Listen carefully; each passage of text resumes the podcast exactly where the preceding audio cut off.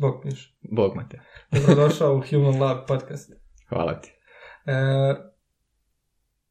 što je Miša jeo za doručak? Što je Miša jeo za doručak danas? Pa isto što jedem skoro valjda svaki dan jaja u nekom obliku. Danas su bila na oko, dimljeni losos i tost s humusom. Zašto? Zašto baš te namjerno? Zašto baš te? Pa zato što su mi jaja jako mi dobro sjednu jutro. Skužio sam da mi ne paše ove kombinacije ugljikohidrata previše za obene to što većina ekipe jede, ali me brzo spusti energetski poslije. A jaja i losos me baš dobro drže. Proteine i masti dominantno i umjerene ugljikohidrati. Ajde sad kad smo već kod toga, znači to je uh, inzulinski skop, bi rekli, koji te spusti kasnije. Da, e. da. Zar nije da i proteini dižu inzulin? Pa dižu ti proteini inzulin, isto koliko hidrati da, ali čak i više po nekim istraživanjima, ali u kombinaciji valjda s mastima, znači kad imaš više masti u obroku, to ti usporava apsorpciju općenito hrane i apsorpciju, znači, to jest izlučivanje inzulina i po, povlačenje ugljikohidrata iz krvi. Odlično, znači ja svako jutro jedem isto tako ono, jaja, ali poslije toga ono, uvijek su neke zobene ili nešto tako. Pa treba naći kombinaciju koja ti najbolje odgovara. Znači ne treba uopće se truditi jest ko neko, nego treba znati neke ono, osnovne stvari o prehrani, u biti šta ti je bitno i onda si naći hranu koja ti najbolje paše da se uklopi u taj tvoj općeniti cilj. Što je to trening? Što je to trening? Sam ti rekao da ću te pitati prvo, a sad da vidim što Pa onak neka štreberska definicija treninga po meni bi bila bilo koja ciljana aktivnost koja će za posljedicu imati napredak u tvom fitnessu. Onak, generalno rečeno. A neštreberski, za mene je trening bio svašta. Znači ono kad sam krenuo trenirati ko klinac je to bilo ono da što bolje izgledaš, da imaš što bolje performanse, ali sam onda trenirao nogomet, ali realno izgled me najviše zanimalo. Sam krenuo trenirati u sedmom osnovne, onda krenuo cure, da, cure, pubertet i te stvari, onda su ti sam bitne ono pločice, prsa i te gluposti. Na ramena i zaboraviš. Ono, Ma, ono, šta ne vidiš ogledalo, to ne postoji. Tako da, od sedmog osnovne valjda do četvrtog srednje sam napravio apsolutno sve moguće greške u treningu koje su se mogle napraviti što sam skužio tek ono kasnije. E, kroz fakultet je trening počeo biti onak neki bijeg, getaway, neka terapija, znaš, ono kad si nešto loše raspoložen, ne ide ti nešto, treba ti neki ispušni ventil, upravo to, ali već kroz 7-8 godina treninga se navikneš kod džanki neki, na jednostavno te hormone koji ti se izlučuju i nešto u čem si dobar. Znači kad sve druge stvari ne idu, imaš nešto u čem si super, možeš razvaliti, dođeš u džim i nakon sati i pol, ono, ležiš na podu, jedva dišeš, ali se super osjećaš. A sad, u zadnjih, ne znam, 7-8 godina mi je trening posao. Uz sve ostalo, znači i gušt mi je i to što sam rekao, getaway neki i sve, ali dominantno mi je posao i sad na trening najviše gledam kroz tu sferu. Znači kako biti što bolje, što više naučiti i jednostavno što više napredovati u tom smislu kod trener. Znači sad mi nije bitan izgled, Naravno, bitno je da ok, izgledaš kao trener, da reprezentativno izgledaš, ali to ne mora izgledati kao bodybuilder. E, bitno ti da si u nekoj kondiciji, da možeš demonstrirati vježbe i sve, ali zeznam se, ja imam puno klinata koji su bolje kondicije od mene. Jel, dok ti 8 sati, 10 radiš u teretani, nemaš baš toliko vremena trenirati na razvoju svojih sposobnosti, za šta ipak treba puno više vremena nego za zdravstveni aspekt. A otkud mi išao u svijetu fitness? Otkud mi išao u svijetu Kako je izgledalo sve ono od nekog početka pa od početka, znači od osnovnog kad znam za sebe, to je onako od pete godine negdje sam u sportu. Nogomet. Čime se bavio? Nogomet. E, čime sam se bavio? Od sportova. Od sportova. Znači, nogomet sam prvo krenuo trenirati u Valpovu. Mislim da to NK Valpovka bio. I onda sam krenuo trenirati uz to stolni tenis. I stolni tenis mogu reći da sam najprofesionalnije trenirao, tri godine. Znači, predškolska, prvi osnovne i drugi osnovne i došlo je do te razine da sam imao po tri treninga na dan preko ferija i tu sam i odustao, jer jednostavno zbog previše treninga, forsiranja, ali trener skužio da sam stvarno potencijal, maksimalno te htio isforsirati i jednostavno sam prestao ići na treninge, plako bi kad bi trebao ići na treninge i slično, onda je tata rekao, ono, mislim, nema smisla ovaj, i ispisao sam se s toga. E, zatim sam iz Valpova se preselio u Vinkovce, tamo je bila NK Lokomotiva, Znači isto nogomet, u sklopu tog sam trenirao za školu sve živo što se valjda moglo, rukomet, košarka, odbojka, da gimnastiku sam zaboravio, isto sa šest godina sam gimnastiku trenirao, pa sam išao vaditi krajnike, pa onda kad sam se vratio nekako se nisam vratio u gimnastiku. E, srednja škola isto bio nogomet i onda sam došao na fakultet. Fakultet, e, ja sam prvo feru pisao, ne znam da to znaš. Stvarno? Više nisam... Tri semestra sam ti bio na feru, a ta tri semestra sam više visio po teretanama nego što sam učio za fer išta, jer ovaj, skužio sam da me baš to ne zanima. Šta je presudila? Šta je presudilo? Pa u biti, u srednjoj školi sam se ja dvoumio šta bi. Od uvijek me išlo, znači matematika mi je išla super, natjecanja sam išao, kemija, fizika, e, informatika, sve mi je to nekako ono ležalo. Kad su krenuli, znači kompjuter sam dobio sedmom osnovne, odmah sam ono svim živima ja instalirao sve Windows programe, e, sastavljao kompjutere, šta god je trebalo, ovaj, nekako mi onak, guš mi je bio to i dosta mi onak, sviđalo mi se. A s druge strane, to što sam ti rekao, od kad sam klinac sam u sportu, krenio sam trenirati s utezima u sedmom osnovne, i od kad sam krenuo trenirati s utezima, prva knjiga je bila od Damira Perkova, to ti je bodybuilder, ne znam, znaš hrvatski. Da. I ovaj, ne znam točno kako se zvala knjiga, nešto jednostavno bodybuilding, nešto Damir Perkov i od kad sam pročitao tu knjigu, od onda sam počeo ono, šta god mi je došlo pod ruke, trening, prehrana, znači od sedmog osnovne, to me full zanimalo. I onda je bilo pitanje da li ću fair ili ću div. Još je u igri bio i FOJ u Varaždinu. To je? E, fakultet obrazovanja i informatike. A neka alternativa feru, samo što koliko sam skužio, oni su baš usmjereni samo na računarstvo, dok je fer i elektrotehnika, pa se kasnije opredjeliš. I ovaj... I nisam znao šta bi, a onda u ono vrijeme, znači to je bilo dvije i ne znam, bumniću sad treće, četvrte, pete, u to vrijeme ti osobni trenzi uopće nisu toliko znaš sami postojali, ono, ako si kineziološki fakultet, možeš biti ili profesor u školi, mislim, što sam ja onda razmišljao, ali možeš u neki sport, a što je zapravo ironično i smiješno, koliko god sam uživao u svim sportovima i obožavao sam igrati, ja ti nikad nisam pratio sport. Znači, ono, pogledam ti repku kad igra i olimpijske igre volim pogledati, ono, atletiku i tak nešto, ali nikad nisam pratio nijedan sport. I ovaj, onda se nisam nekako vidio u kondiciji, u kondiciji odnosno u, kao e, sportski trener, jer to je ipak onak sportski trener, neki bilo koji sport, makar i kondicijski, samo da si trener, moraš jako pratiti taj sport. Jer moraš znaš šta se zahtjeva, kužiš. Znači nije ti isto trenirati nogometaša, rukometaša, skijaša ili nešto, moraš znati šta zahtjeva sam mhm. sport da bi mogu uopće pristupiti sportašu i treningu. I ovaj, i onda ne znam, nekako mi ono, svi su te stariji kak te savjetuju dok još ti ne razmišljaš kroz svojom glavom. Kao podi na fair, to ti sigurnije, bolja ti je plaća, bla bla bla bla bla. Kako to već obično biva i upisao sam se na fair. Otišao sam na prijemni, bio sam onak 700 i neki valjda. Što mi je bio prvi šok, jer ono, cijela osnovna, ako ono 5-0, cijela srednja 5, uvijek sam ono, nekako naučio biti najbolji, više manje u svemu ček se primim. I sve mi je išlo od ruke, uvijek sam se volio jako natjecati sam sa sobom i sebi se dokazivati, ne toliko drugima. I onda mi je to već bilo onak, znaš, 700 ti na prijemnom, bolje da niko ne zna. I, ovaj, ali mene je to zapravo smetalo i jednostavno kako sam došao u Zagreb, maknuo se malo od roditelja, e, počneš razmišljati više svojom glavom, počneš se kretati u tom krugu ljudi. I onda sam skužio zapravo fair, onak koliko god su mi super bili ono kolege, stvarno imam onak dobrih prijatelja još od onda sfera. Koncept fakulteta mi se jako sviđa, ono prava, jedina bolonja ja mislim što je bila.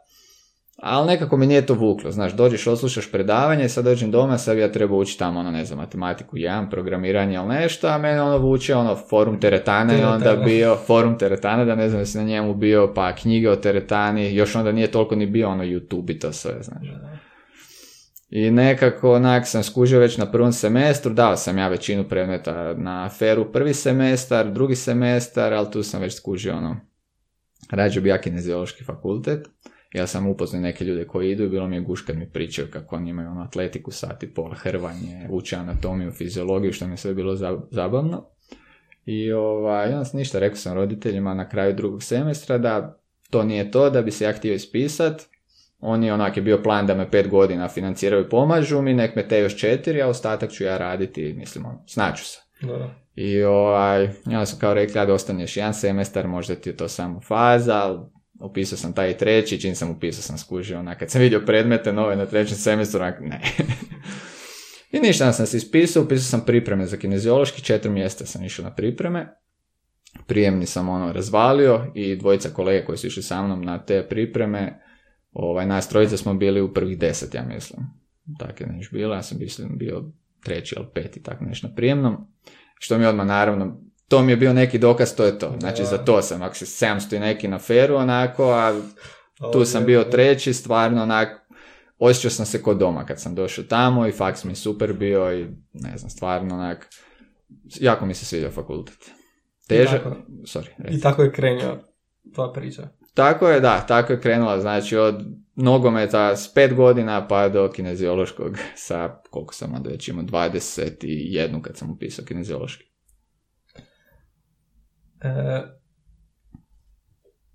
malo prije si spomenuo ovaj, kako je u to vrijeme kada si ti kretao u to sve nije bilo dostupno toliko informacija o fitnessu i to nije bilo toliko zastupljeno kao što je danas sam fitness, sam mm pojam fitnessa. Kad i kako je po tvojom mišljenju to nastalo? Kad je taj boom se dogodio?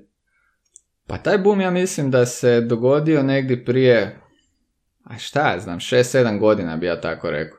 Tamo negdje kad sam ja bio već treća godina na fakultetu, znači imao sam negdje oko 24-25 godina, znači prije nekih 8 godina, 9, e, sam ja krenio raditi grupne treninge i onda još nije toliko bilo razvikano ti osobni trening, znaš, nisu svi baš imali osobne trenere kod danas, to je većinom bilo rezervirano samo za možda i mučnije poznati ili nešto. I ovaj, i onda se nekako, ne znam ni sam zašto, kad, kako, dogodio taj boom da je sve više ekipe počelo umjesto ono na grupne treninge ići u neke poluindividualne manje grupice i na kraju individualne. Tako je i meni bilo. Ja sam krenio sa grupnim treninzima, onda s tih grupa se njih par isprofiliralo, htjeli su malo privatniju grupu, pa je bilo mini grupa od troje četvero, pa je odatle jedan htio osobne treninge, pa sam onda nastavio s njim osobne treninge i ovaj, zapravo mislim kad je počeo, kad su počele društvene mreže malo biti zastupljenije. Ako bolje razmislim, jer prve klijente sam sve nekako našao preko forum HR-a. Jer ja sam ti na forum HR-u na rekreaciji pisao valjda jedno 3-4 godine. Odgovarao ljudima na probleme bla, i te stvari.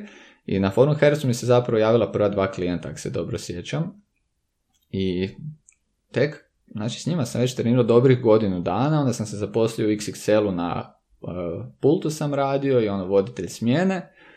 I tamo sam dobio druge klijente, kak su teretani, pa si na, ovaj, na prvoj liniji, što se tako kaže. I ja sam se zapravo tek negdje prije, ajmo reći, 5-6 godina, ako se ne varam, počeo ono, raditi na nekom svom brendiranju. I prvo sam otvorio Facebook, onda još taj Instagram nije toliko bio, nisam ga ja doživljavao kao Instagram bez veze, znaš. I ovaj, ali mislim da su društvene mreže zapravo jako omogućile da ljudi zapravo vide koliko ima trenera, koliko treneri ono, znaju, nude svoje znanje, usluge i sve i da nekako da su društvene mreže zapravo omogućile tu konekciju neku između klijenta i trenera puno lakše. Ispravo su to, po mojim nekim saznanjima, ispravo su to bili najčešće nekakvi bodybuilderi i ljudi koji su bili u bodybuildingu, koji su imali što pokazati na sebi, mm mislim, na svom tijelu, koji su doprinijeli nekakvom širenju toga. Znači, oni su prvi postajali ti, ajmo reći, neki privatni treneri. Pa da, to je, to je istina živa. Sorry ovaj što te prekina, to sam baš ovaj i baš sam pričao s nekim neki dan o tome kako kad smo mi krenuli, mislim da sam s Brkljom pričao s kim već, kad smo mi krenuli u cijeli taj svijet fitnessa, ti nisi mogao doći do informacije osim od bodybuildera. Da. Jer bodybuilderi su bili zapravo neki pojam fitnessa, jer su oni visili po teretanama i apsolutno sve informacije koje sam ja dobio od sedmog osnovne kad sam krenuo od Damira Perkova, pa skoro skroz do fakulteta su ti bile od bodybuildera. Ili od nekih poznatih svjetskih trenera koji su bili bodybuilderi. I ovaj, zato sam rekao da sam od sedmog razreda do četvrtog srednje apsolutno sve pogreške prošao, što prehrambene, što kroz trening, jer ne možeš ti, je kao jedan rekreativac, koristiti savjete od bodybuildera ako oni nisu prilagođeni, filtrirani za tebe. Da, Tako, to, nema smisla.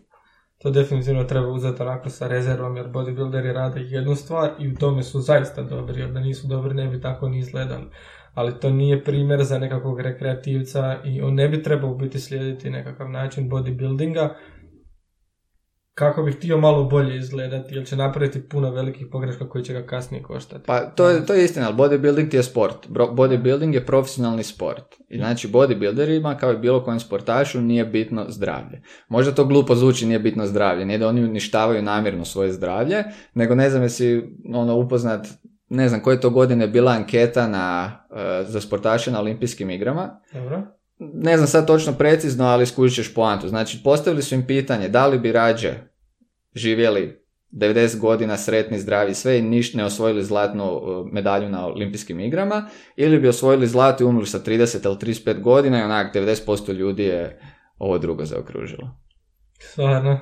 Znači koliko su oni fokusirani na rezultat. Znači oni će napraviti sve da ostvare taj svoj rezultat, mislim što je u svakom profi sportu, to je toliko odricanja od malena i od sve da oni jednostavno su toliko fokusirani i bazirani na sam rezultat u svom sportu da nekako malo zanemaruju to zdravlje. Mislim da je bodybuilding jedan od najzahtijevnijih sportova, ako ćemo ga svrstati kao sport, što je. Mislim da on zahtjeva ne odricanje, nego odricanje čitavog života dokle god se planiraš natjecati profesionalno. A dobro, to je sad puno faktora. Prema nekom istraživanju što su ti radili znanstvenici, e, jedan od najtežih sportova ti je boks. Dobro, zašto? E, boks, pa zašto? Zato što kondicijski kao prvo ne znam si kad probao boksat. 12 rundi po 3 minute, ja sam probao, nakon druge runde već nisam znao kako se zovem. a kamoli do 12. Da, zato što ti je to sport u kojem trebaš imati izrazito razvijene i aerobne i anaerobne sposobnosti. Znači anaerobne unutar same runde, jer ti imaš puno dinamičnih kretnji koje ti zahtijevaju anaerobnu, anaerobne energetske kapacitete, a između rundi imaš minutu i moraš se oporaviti što brže za sljedeću rundu, a to ti je aerobni kapacitet. Osim toga, koordinacijski je jako složen, zato što nemaš fiksne uvjete. Znači, imaš suparnika, nikad ne znaš kako će on reagirati, ti se moraš u milisekundi prilagoditi tome, tu imaš i taj mentalni, mentalni parametar, uz to što ti taj neko hoće otkinuti glavu. Znaš, ti u odbojci isto imaš nogomet, bilo šta, ali ajmo reći odbojka, di nemaš kontakta. Ti isto imaš nepredvidljive situacije, ali znaš ako pogrešiš da ti neće neko ono slomiti čeljust ili potres mozga ćeš dobiti ili nešto, ne da je Bože gore. Tako da, s te strane je jako zahtjevan sport. Veslanje isto. Veslanje što je ono, apsolutno, on je kondicijski možda sam, sam vrh jer veslači ekstremno imaju razvijene sve energetske kapacitete. Jel ti jedna utrka ti je sprint na početku, sprint na kraju, a između imaš dug dio koji ti je aeroban. Znači oni su, ne znam, si gledao Damir Martina istraživanje. Da, Sinković. E, Sinković i Damir Martina. Damir Martina su baš, ne znam koja ono, emisija neka strana sportska, baš su što istraživaju vrhunske sportaše radili su ti diagnostiku s njim i on je imao takve rezultate da oni su onak gledali u to i onak, je ovo čovjek ili ne. Tako da, ali ok, mislim, bodybuilding s druge strane, oni najveći naglasak stavljaju na promjene svog tijela, što isto je ekstremno zahtjevno, ali jedan boksač čak pojede, ne znam, jedan hamburger u dva dana, neće mu to uopće utjecati na njegove sposobnosti u boksu, a jedan boksač, e, jedan ovaj bodybuilder, ako pojede hamburger u krivo vrijeme pred natjecanje ili nešto, to ti može biti razlika prvog i petog mjesta. Znaš. Da, to je istina. možda malo nezahvalno pitanje, ovaj, ali na kome je lakše raditi, na muškarcima ili ženama i zašto? Hm. Pa nije nezahvalno, zapravo je vrlo zanimljivo pitanje i to se ja često pitam. Zavisi oko čega. Znači, žene puno, puno više su vezane za svoj izgled i za vagu, ali s druge strane, većina žena s kojima radim puno me bolje sluša nego muški. Ne znam sad da li je to pitanje, jel ono kao muško si pa si malo više, lakši autoritet nekoj ženi, ili je, ne znam, jednostavno ne, pita, Znači, pitanje je ono, ti kao trener, uh na čemu, na kome ti je lakše raditi? Sa muškarcima ili sa ženama? I zašto? Koji su ti problemi, na primjer, u radu sa ženama, koji su ti problemi u radu sa muškarcima? Pa zapravo mi je jednako mi. Evo, iskreno, nije mi lakše ni s muškim, muškarcima, ni sa ženama, jer ne bih htio generalizirati, nisu svi jednaki.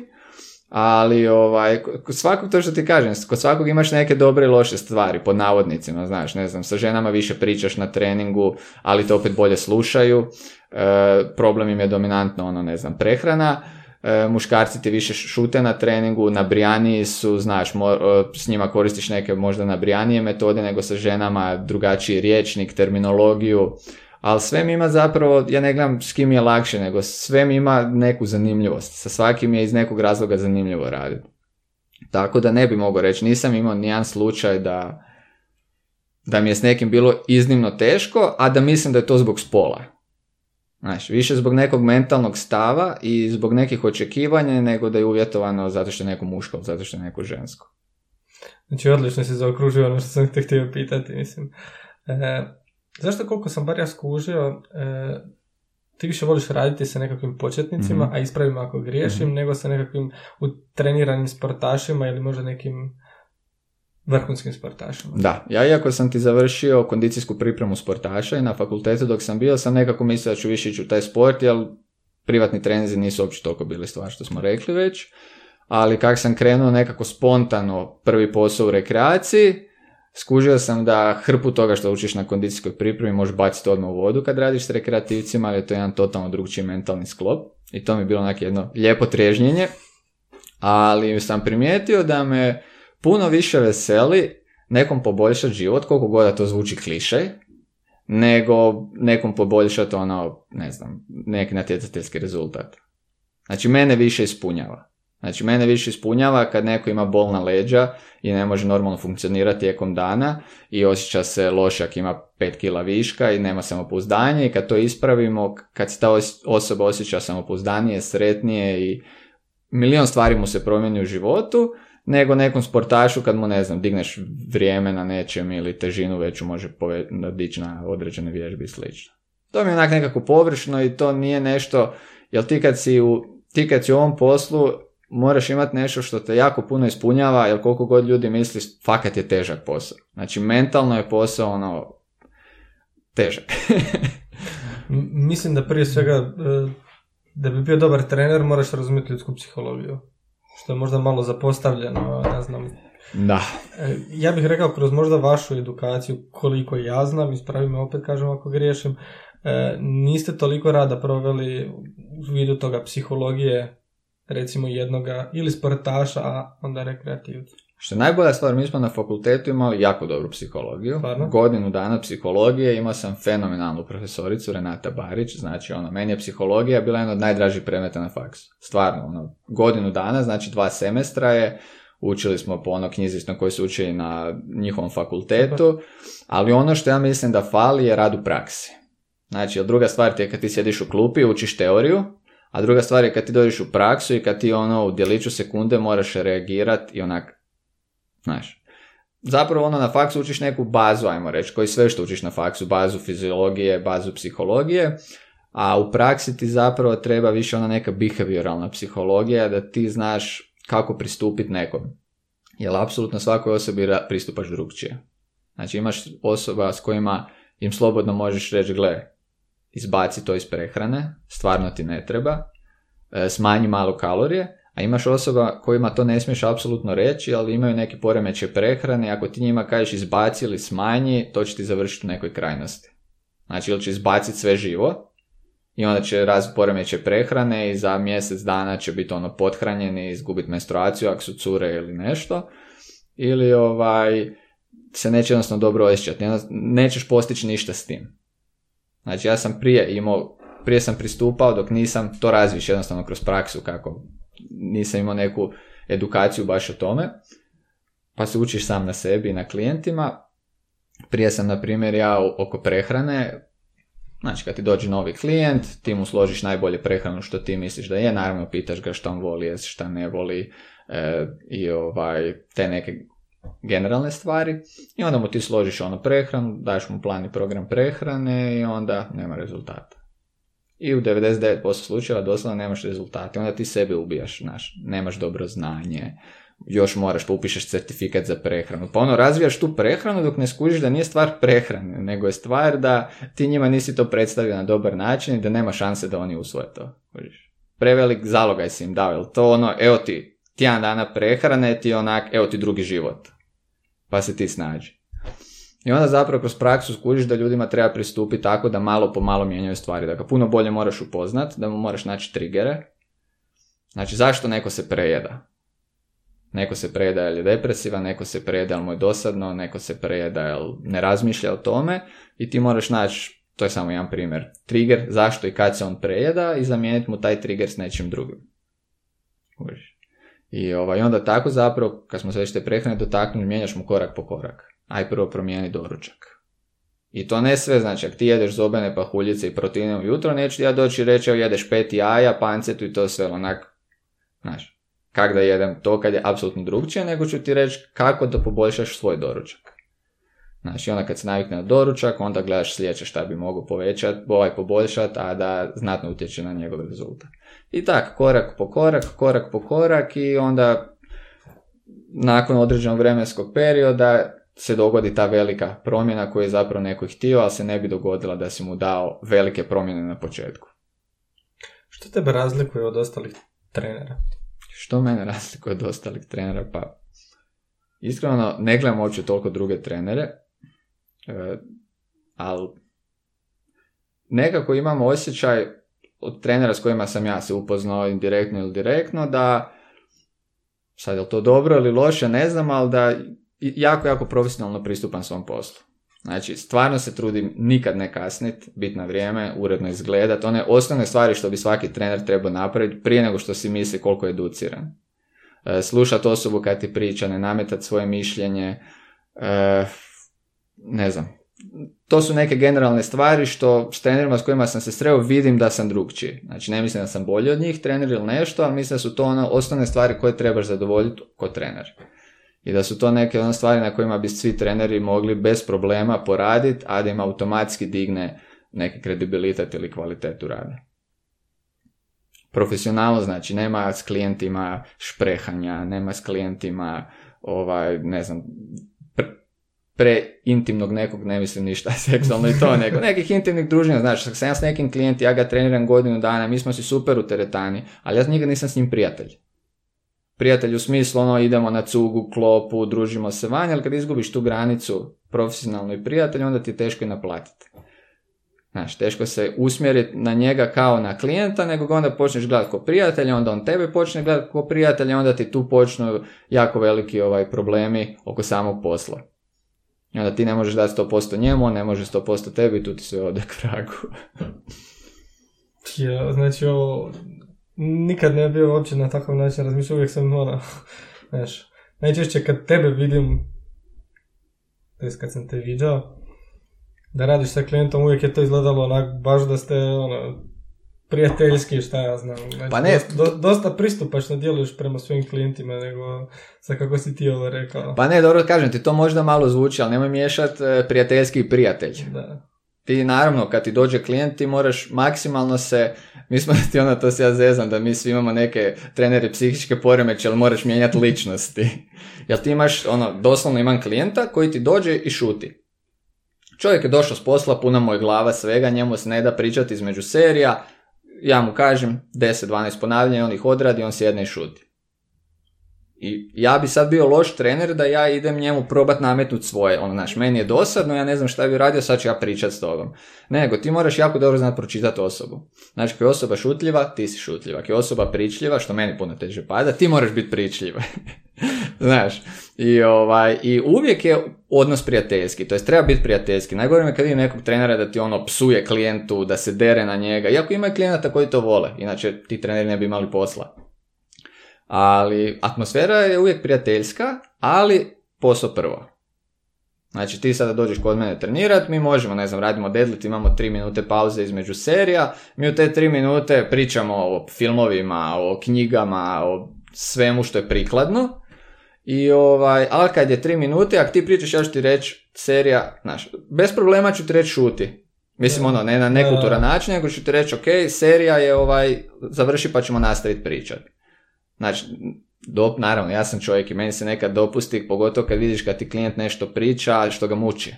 Znači, je to neki osobni problem ili nešto i sad ono, znaš, gledaš na sajt, trebala bi početi serija, ovaj, a on ono još priče priča, ali ako ti primetiš da je to nešto jako ovaj, bitno njemu, Isto će što je bitnije od te serije, da. onda ćeš šutit, saslušat ćeš ga i ovaj, daćeš mu neku konkretnu povratnu informaciju ili nećeš ništa, zavisi kako procjeniš i onda ćete nastaviti s treningom. Jel ti tu uvijek navlačenje, znaš, trening je 60 minuta, ti ako si stručan i ako ovaj, si čovjek prije svega, ti ćeš htjeti u tih 60 minuta što više dati klijentu. Užiš? Znači, ja se živciram kad meni klijenti kasne, ne zbog mene, ali moj trening će završiti onako na puni sat. Jer imam sljedećeg. Ali ja se živciram zbog njega što on gubi ono jednu vježbu u tom treningu, znaš. Da, ali kad pogledaš onda on postaje možda nezadovoljan svojim To jest tvojim poslom iz razloga zato što je on zakasnio ili će to umanjiti rezultat ta jedna serija ili ta jedna nešto, Mhm. neće napraviti nekakvu razliku, ali ako on to ponavlja konstantno, napravit će nekakvu razliku i svaki put će mu to nedostati. Izgledat će kao da ti možda ne radiš dobro svoj posao. Pa možda to naravno, ja Odatle to- dolazi Da, frustracija. da. Pa ne, zapravo, frustracija ti dolazi iz toga što stvarno želiš, ono, ne znam, ja sam jednostavno tako odgojen, valjda. Znači, ono, ne, ako ti nešto se ti ja dogovorimo, ja se trudim to ispuniti 100%, makar ako nije i do mene. Znaš, mene će naživcirati ako se ja i ti nešto dogovorimo i sad zbog tebe to kaska, ali ja ću se ono živcirati i probat ću to ispraviti. Znaš, Da. kao da je do mene, jer jako osobno shvaćam taj posao i stvarno želim pomoć klijentima s kojima radim. I ovaj, naravno, imaš ti klijenata kojima, na- znači treniram neke ljude ono tri godine već i vidim da je njima trening ono doslovno samo da su ono aktivni, da nešto nap- naprave za sebe, uopće nisu opterećeni s rezultatima. Znači njima je napredak ako ne nazaduju. Kužiš? Znači neko ti dođe, trenira samo zato da nema, prevenira neke bolove probleme s leđima, ali recimo 10 sati sjedi u uredu, kilaža mu stagnira nekako i, ovaj, i on je zadovoljan. I tu ja sad neću forsirat sa nekim svojim ciljevima, jer uvijek je klijentovi ciljevi su ti prvi na, na pameti, onda ti tek svoje implementiraš šta misliš da je kužiš. Na čemu ti sad radiš u svom vlastitom treniranju? U svom vlastitom treniranju. Pa s obzirom da nisam trenirao dva i pol mjeseca, ali me zakačilo 16 bolesti valjda sad od viroza i gluposti, sad radim na tome da se vratim u formu. 6 kila moram nazad dobiti koje sam izgubio. Kako će to izgledati? To će čem izgledati... ćeš se bazirati? Evo sad, ajde. Pa evo, znači jučer sam krenuo s treningom, trening je klasika filozofija ko za sve ljude. Znači ono 4-5 osnovnih bazičnih vježbi, ja sam sad na puno manjem volumenu, jer ono doslovno sam ono atrofirao, kažem ti 7 kila sam pao u dva mjeseca, što je na moju kilažu ono ogroman broj. E, smanjio sam broj serija, znači radim, jučer sam radio četiri osnovne vježbe i dvije izolacijske, osnovne sam radio po tri serije, izolacijske po dvije. Kvalitetno ponavljanje, kvalitetna kontrakcija, nema forsiranja s težinama, dobro zagrijavanje, dobro ovaj, poslije hlađenje i klopa. Klopa je prioritet. Znači, Znači- bilo kakve tjelesne promjene vizualne, prehrana ti je, nema bez prehrane ništa. Koliko ideš sad u suficit onda ako vraćaš? Pa inače mi treba oko 2900 do 3 da bi bio na nuli. Da bi stagnirao, oko 3, 300 do 3,5 se trudim unositi ovaj kad hoću dobiti na težini. Kako izgleda tvoja jutarnja rutina? Imaš li uopće jutarnju Ne, rutinu? ne. Nemam rutine i pokušao sam i s time što je najbolje, jako me zanimaju takve knjige, čitanje o produktivnosti ili sve, ali sam nekako došao do zaključka kao i svemu u životu da ti to ovisi kakva si osoba. Ono što je moja, pod navodnicima, rutina je dići se dovoljno rano na vrijeme da se stignem u miru obaviti higijenu i u miru doručkovat i popit kavu. Znači, ako ja ujutro prije posla ne doručkujem i ne popijem kavu, ja već dođem na posao ono, nemiran. Znaš, i ovaj, jel, Srce te prekidam, ono što znači da onda imaš svoju jutarnju rutinu. pa dobro, rutina u tom smislu, nemam ono naš dizanje u 5 Da, da, sati, da, da. pa meditacija, pa sve, ali okej, da, imaš pravo zapravo, to je neka rutina, ali zapravo koju nisam ja smisleno, sad idem raditi to, to i to, da bi meni bilo bolje, nego sam jednostavno, sorry što lupam, jednostavno sam s vremenom ovaj, sam došao do tog zaključka, mislim što nije nikakav zaključak, ono nije eureka neka, ali ako se digneš na vrijeme i ako u miru se spremiš za dan, da će ti dan puno manje stresan biti. Jer ja ne znam, kad krenem raditi, kad imam 4-5 ujutro treninga za redom, to su ti 4-5 različita profila ljudi, svi svoju energiju na tebe reflektiraju, ti moraš jako biti skoncentriran i vraćati im na, na toj energiji i nakon tih 4-5 treninga ti si onak energetski ne znaš di si. Znači ja nikad nisam fizički umoran od svog posla, nego jednostavno si iscrpljen. I znači kad dođem doma, jer mislim da je to puno bitnije, onak kad dođem doma treba mi pol sata, ono, zen. Znači nema glazbe, nema ono, malo rolete spusti, znaš, mir, tišina, ali znaš sam kak je u teretani. Da. Glazba, ljudi, buka, nabrijano i sve, i onda ti sam treba malo da se uzemljiš i da se vratiš, do vručak i to nešto i popodne opet ista stvar. Što si spomenuo i meditaciju, meditiraš? E, Bilo kakav oblik. Ne, ali probao sam. Znači, I? probao sam vođene meditacije, one prije spavanja, našao bi si na YouTube-u desetak minuta. Fora mi je stvar, ali mi uvijek žiciralo tamo se opustiš i onda ćeš zaspati, onda moraš maknuti mobitel, slušalice, sve onak, ugasio se. Ali smatram da meditacija nije samo to što mi smatramo meditacijom. Znači ono što ljudima bude smiješno i reću sad pa nema veze, možda će drugima biti, Ja ti neka znam kad mi je jako naporan dan, znači po tuš, doslovno sjednem, uzmem si malu stolicu, plastičnu imam doma, sjednem po tuš, ugasim si svjetlo, upalim si svijeće, znači ono, romantični filmovi 90. I nasloniš se na zid i jednostavno ta voda, valjda kad ti pada, ti priguši svu buku, ti si u nekom zenu, toplo ti je, fino ti je i jednostavno mislim da je to isto način meditacije. Jednostavno onak samo probat ne misliti o ničem i malo isprazniti si glavu. Na, na koji god način to bilo. Znači, klijent mi je išao na, mislim, japanska meditacija čajem, ili tak nešto. Dobro. Znači, imaš uh, slijed postupaka, mislim da je rekao oko 150 ili 200 propisanih postupaka koje ti radiš dok ne napraviš čaj. Da, da. I ti s vremenom kad se automatiziraš u tome, ti razmišljaš samo o samo o tom, znači ti si fokusiran na taj trenutak, na taj jedan od 150 zadataka koje radiš i ti si tih 15-20 minuta dok ti radiš taj čaj totalno zone out. Ali vidiš, sad, to ja mislim, e, kako bi rekao, taj način na koji i svi ti postupci koji se rade kod tog čaja i sad sve vezano za taj čaj, biti bi mi trebali prenijeti na svakodnevne radnje koje inače radimo. Naš posao koji god da ga radimo. Mi bi trebali biti jednako fokusirani na njega kao što, si, kao što je taj tvoj kolega fokusiran na izradu tog čaja. mm Pogotovo ako radiš neki posao koji ono, znaš cijeli postupak kako ide ako nema nekih velikih varijacija. Tako da ono, priprema ovaj za posao je jako dobra je otići na taj, tu meditaciju čajem. Pa to je meni bilo zanimljivo kad mi on rekao, kad mi uzbuđeno sad pričao o tome, meni je to bila fora. Recimo mene full, ja sam full nabrijan na kavu, na ono, kavopija sam strastveni i imam si doma espresso aparat, sad sam si nabavio ovaj baš grinder za mljet kavu i ovaj sve ti ono važem i to gledam i meni je to isto onak meditativno. Znači meni dok napravim si jedan espresso potrošim nekih, ne znam, 5-6 minuta. I ja tih 5-6 minuta ne mislim na ništa drugo nego na to. Kako napraviti I, I to sam skušao da me smiruje, da mi je super, znaš. Ili si onda uzmeš, ne znam, vježbam se raditi francuski omlet. I onda ono, dva tjedna sam svako jutro se vježba to raditi, to isto traje ono 5, 6, 7 minuta i onda ovaj, Zaboraviš na sve drugo, inače ono baciš jaja u tavu, trajba na jaja, nešto za pet minuta ubaciš u sebe i trčiš na posao. Ali ovak kad si malo pustiš tijekom dana te neke stvari što svaki dan moraš raditi, ako se potruži da su ti te stvari malo zabavnije, smirujuće i ljepše, automatski će ti biti sretniji. Biti samo treba promijeniti način na koji radimo te stvari. Tipa no. sad si rekao radiš taj ja. Probaj jednom ono kad radiš taj ja, mislim ne ti nego svi oni koji će gledat. Ali ovaj, kad budete radili jaja da razmišljate o tome zašto radiš, kako radiš, kako da napraviš najbolje taja, kako da ih otvoriš. To su sve onako neke sitnice i neki detalji. Ako razmišljaš na njih, nećeš razmišljati na sve probleme koji su oko tebe. A to su radnje koje ćeš i onako morat napraviti, koje će biti tu opet i sutra, koje ćeš ponavljati doslovno, ono, ako ne svaki dan, svaki drugi dan.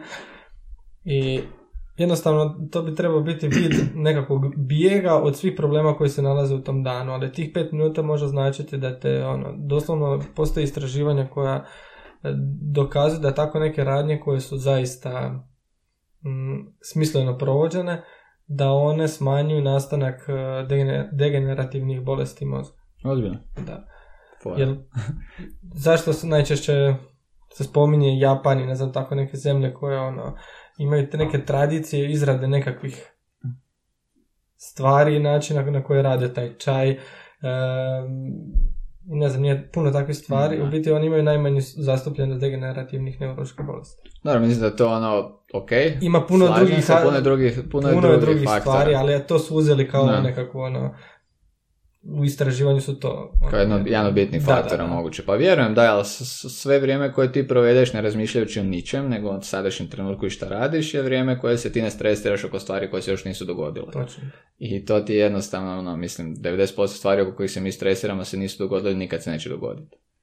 A ne možeš, znači ne možeš zaustaviti taj loop koji ti ono govori, znaš, joj danas idem snimati podcast kod Mateo, će biti ok, kako ću izgledaš, na, na, na, na. Ja si mislim onak čekaj, pa još nije ni došlo, možda će biti super kaj se živciram. I rekao, ajde. Tako da. E, dosta si spominjao tri glavna principa treninga uh koja ti imaš. E, možeš li ih malo objasniti? Ja ću spomenuti dva, treći nisam uspio pronaći. Znači, ustrajnost, produktivnost i e, progresivnost i... Redovitost. Redovitost. Redovitost, zna. Prvo i osnovna stvar je trebaš trenirati redovito. Ono što ja kažem, ti možeš imati najbolji trening na svijetu, znači možeš se javiti, ne znam ko ti je najbolji trener na svijetu, nebitno, da ti on napiše plan i program treninga, ti ga lijepo okviriš na zid i gledaš ga, onak, logično da nećeš napredovati. A možeš si uzeti ono, ne znam, naći mene na Instagramu, aha, rekao je jedna vježba iz ču, ono, obrazca čučnja, jedna vježba obrazac hip hinge, znači neki deadlift, jedan potisak, uzmeš bench, jedno povlačenje, uzmeš zgibove i to šibaš šest mjeseci. Samo to ti ćeš imati brutalne rezultate. Zato što ćeš svaki dan to raditi. Možda nećeš imati bolje rezultate nego da si radio ovaj program od ovog najboljeg trenera, ali ga nisi radio. Znači, to je ta redovitost, onak zdrava logika. U bilo čemu u životu što radiš, ako ne radiš to što češće, svaki dan, nećeš napredovati. Nebitno osviraš klavir, jel plešeš, jel radiš podcaste, jel ono, jednostavno ono kad kreneš, najlošiji si i što si ustranji u tome, sve više ideš prema ono profesionalcu. E, druga stvar, ako to već radiš, znači ako već redovito treniraš, onda taj trening mora biti progresivan. Jer ako ti svaki dan radiš 10 klekova, 10 čučnjeva, 10 deadlifta i 10 zgibova, ti ćeš napredovati par tjedana možda, ako i toliko, nebitno. I onda će napredak stati zato što tvoje tijelo jednostavno neće imati dovoljan podrž da se promijeni. Jer tijelo se ne želi promijeniti. Znači svaki gram mišića je tijelu trošak. Zato što je mišić direktno uh, ovaj sorry, mišić je direktno ovaj, konkurencija mozgu za energiju. Znači funkcija tijela ti je, mislim mozak ti je centar svega. I funkcija mozga ti je da se zaštiti da preživi. Znači uvijek ti zadnji mozak ode. Znači ti ako se kreneš smrža, smrzavat, prvo će ti otići ruke i noge, ali ti ne trebaju. Zašto bi se ti kreto? Tako je. Onda će ti krenuti organi i na kraju će ti srce i mozak otići, kužiš. I ovaj, zato što mozak uvijek sebe stavlja u fokus i želi maksimalno energije sebi. Mozak je najveći potrošač energije u tijelu. I mozak ne želi da ti razvijaš više mišića, jer onda evolucijski gledano ti moraš više hrane pronaći, moraš više jest, znaš, to nije baš ekonomično i praktično. Jer svijet je prebrzo evoluirao u odnosu na naše tijelo i naš mozak. I mozak još uvijek ima one neke stare primalne zapise u sebi kak se ponaša. Znači, ti jednostavno moraš natjerat mozak, jer mozak nema pojma da ti radiš deadlift. Mozak misli da ti biješ od lava.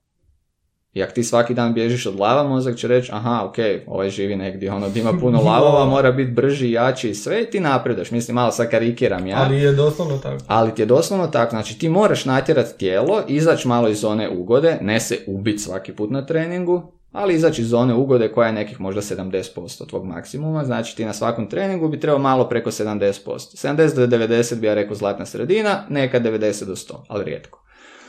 I ako to radiš dovoljno dugo, tvoje tijelo će napredovati. I što je najbolje, taj, to će se uvijek povećati, uvijek će ti trebati više i više i više. Zato početnik u godinu dana može dobiti 15-20 kila mišića, može povećati svoj deadlift 2-3 puta, čučanj i sve.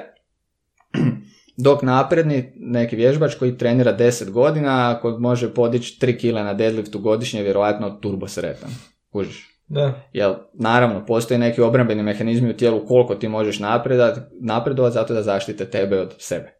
Inače bi bodybuilderi ne bi stajali u prostorije, ja bismo Tako, pa imaš, da, imaš onaj hormon, zaboravio sam kako se zove, e, koji ti blokira do, nakon određene mjere rast mišića. Ne znam mi statin ili tak nešto, možda nije, ali uglavnom na kravama su, ti imaš na internetu krave kojima su ti maknuli taj hormon, to je bikovi, onda imaš bika koji ne zna koliko ima bik normalno kila, ali bik ti izgleda da iz crtića. Znači on ima duplo više kila nego što inače ima, jer to ti je e, gen koji ti nama jednostavno ograničava koliko ti možeš dobiti mišića, ali tvoj kostur može određenu, tvoje tetive, zglobovi, sve može samo određenu težinu. Kužiš. I ovaj, tako da mi, naše tijelo je jako pametno i moramo ga znati zezno da tako kažem. I dugoročnost, treći princip je dugoročnost. Sve što radiš trebaš gledati e, iz sa stajališta dugoročnosti. Ja se često kažem da se bar mogu sa svojim sad znanjem vratiti u osnovnu školu, jer bi imao zdrava ramena koja sam strgo sa milion dipseva i maslapova, maslapovi koji nemaju apsolutno nikakvu funkciju u treningu, osim da izgledaš cool i ono, da se šepuriš pred dečkima ili curama. Ko šta voli? pa ne, nebitno, nego ono, znači, ne može, niko mi ne može naći nijednu opravdan, nijedan opravdani razlog zašto muscle up. Znaš što je muscle up? Da, da, da. E, znači, muscle up ti je zgib i dips. dips. Radi ih odvojeno, imat ćeš apsolutno jednake benefite na mišićni sustav. Jedino zbog čega bi mogu, možda zbog nekakve koordinacije i tog nekog ali imaš puno koordiniranijih stvari koje će ti bolje utjecati na koordinaciju, a puno će ti manje trgati ramena. Da. Jer muscle up je jedan ono užasno invazivan pokret za rameni zglob. Pogotovo, kao što ga većina ljudi radi, na silu. Znači, kad ti radiš kao gimnastičar, kreneš od treće godine, radiš na tehnici, tvoje tijelo, mišići, kostur, zglobovi, tetive, ligamenti raste s tobom i s tvojom tehnikom, ti ćeš sve te šanse ozljede na minimum. Ali ako si ti rekreativac od 80 kila koji ono, ne može napraviti 5 zgibova i sad za dođeš kroz pol godine, godinu do 10-15 zgibova i ti se sad ješ trgat raditi mas lapove, sam vidiš kako to izgleda kad ih ekipa radi. Nije ono, znaš, nije najpametnije. Hoću ti reći, ja sam puno stvari kad sam ko klinac, sam se fokusiraš na taj trenutak i pumpaš, ono, tisuću trbušnjaka dnevno sam radio, tisuću sklekova, znači ono, zripan sava, savijen upitnik, jel, ono, za leđa nisam znao da postoje do faksa, valjda. I ovaj, a to je, to je možda i najteži princip. Jer najteže je nama svima raditi nešto sad, a imat odgodu zadovoljstva. Da. Znaš. Koliko je važno odgoda zadovoljstva? Uf, ja mislim da u fitnessu, općenito u životu. Općenito. Općenito u životu, ja mislim da je jako bitna, ali trebaš imati zdrav stav prema njoj. Znači, odgoda zadovoljstva nije živjeti u budućnosti. Znaš, sad ja nešto radim, ali jedva čekam da to dođe. Jel neće nikad doći, jer kad dođe to ćeš opet čekat nešto drugo. I tak cijeli život živiš za budućnost, a nisi živio sad. Kužiš. I to neće izreka, nije moje. ovaj, samo parafrazira malo. Tako da, ja mislim da je to najteže, zapravo. Da ti sad onak dođeš na trening, napraviš šta si si zacrto i taman si u tom trenutku najnabrijaniji. Ti bi sad ono, znaš još, ali ako staneš, napravio si najbolje, jer taman taj najnabrijaniji dio par puta će te prebaciti ili u pretreniranost ili u neku ozljedu ili u nešto. Znaš. Tako da, ili kilaže, ego. Ne znam zašto to, na primjer, isto je danas jako popularno, rekreativci da se ono forsiraju koliki ti je RM u deadliftu, u čučnju, u benchu, onak, kog briga. Kužiš? Znači, sa zdravstvene perspektive, jedan RM je apsolutno najlošija stvar što možeš napraviti za sebe. Jer na jednom RM-u, pravom jednom RM-u, tehnika je jako rijetko kad prava. A je kad je prava, sile u zglobovima su toliko velike da će doći do nekih degenerativnih promjena, a te zglobne strukture su ti genetski takve kakve si dobio i trošiš ih. Znači ti hrskavicu kad istrošiš, doviđenja, operacija. Mark Coleman, znaš njega? Ne. Bodybuilder, deset puta ol, prvak Olimpije, ne znam, 8 do 10, najviše puta je onak više od Schwarzeneggera. I uglavnom on je bio poznat po tome što je ono jedan od najvećih bodybuildera svih vremena, a pristup treningu mu je bio jako powerlifterski. On ti je radio čučnje s 400 kila, leg presa 1000 i neš kila. I sve, jedno ga sad sa 60 godina, ali koliko već ima, i manje oba kuka je operirao, totalne ono, rekonstrukcije i sve živo. Ok, on je profi sportaš, on je od toga jako zaradio i sve, to je njegov rizik. Ali jednom rekreativcu čemu to? Znači ti nećeš zdravstvene benefite nikakve veće imat ako radiš, na primjer, pet petica u treningu, nego da radiš tri jedinice. Ili nebitno, jedinicu da testiraš svaki trening ili nešto. Kad je onda jedan RM dobro raditi? Za koga je on dobar? Osim za, za profesionalne sportaše, powerliftere kojima je na natjecanju specifičan jedan RM. Znači ne postoji nikakav objektivan razlog čega bi ja, jedan rekreativac trebao raditi? Ja ga ne vidim. Ja mislim da nijedan rekreativac ne bi trebao raditi manje od 3 rm I to je čak, ja sam ono najveći ljubitelj 5, 4-5.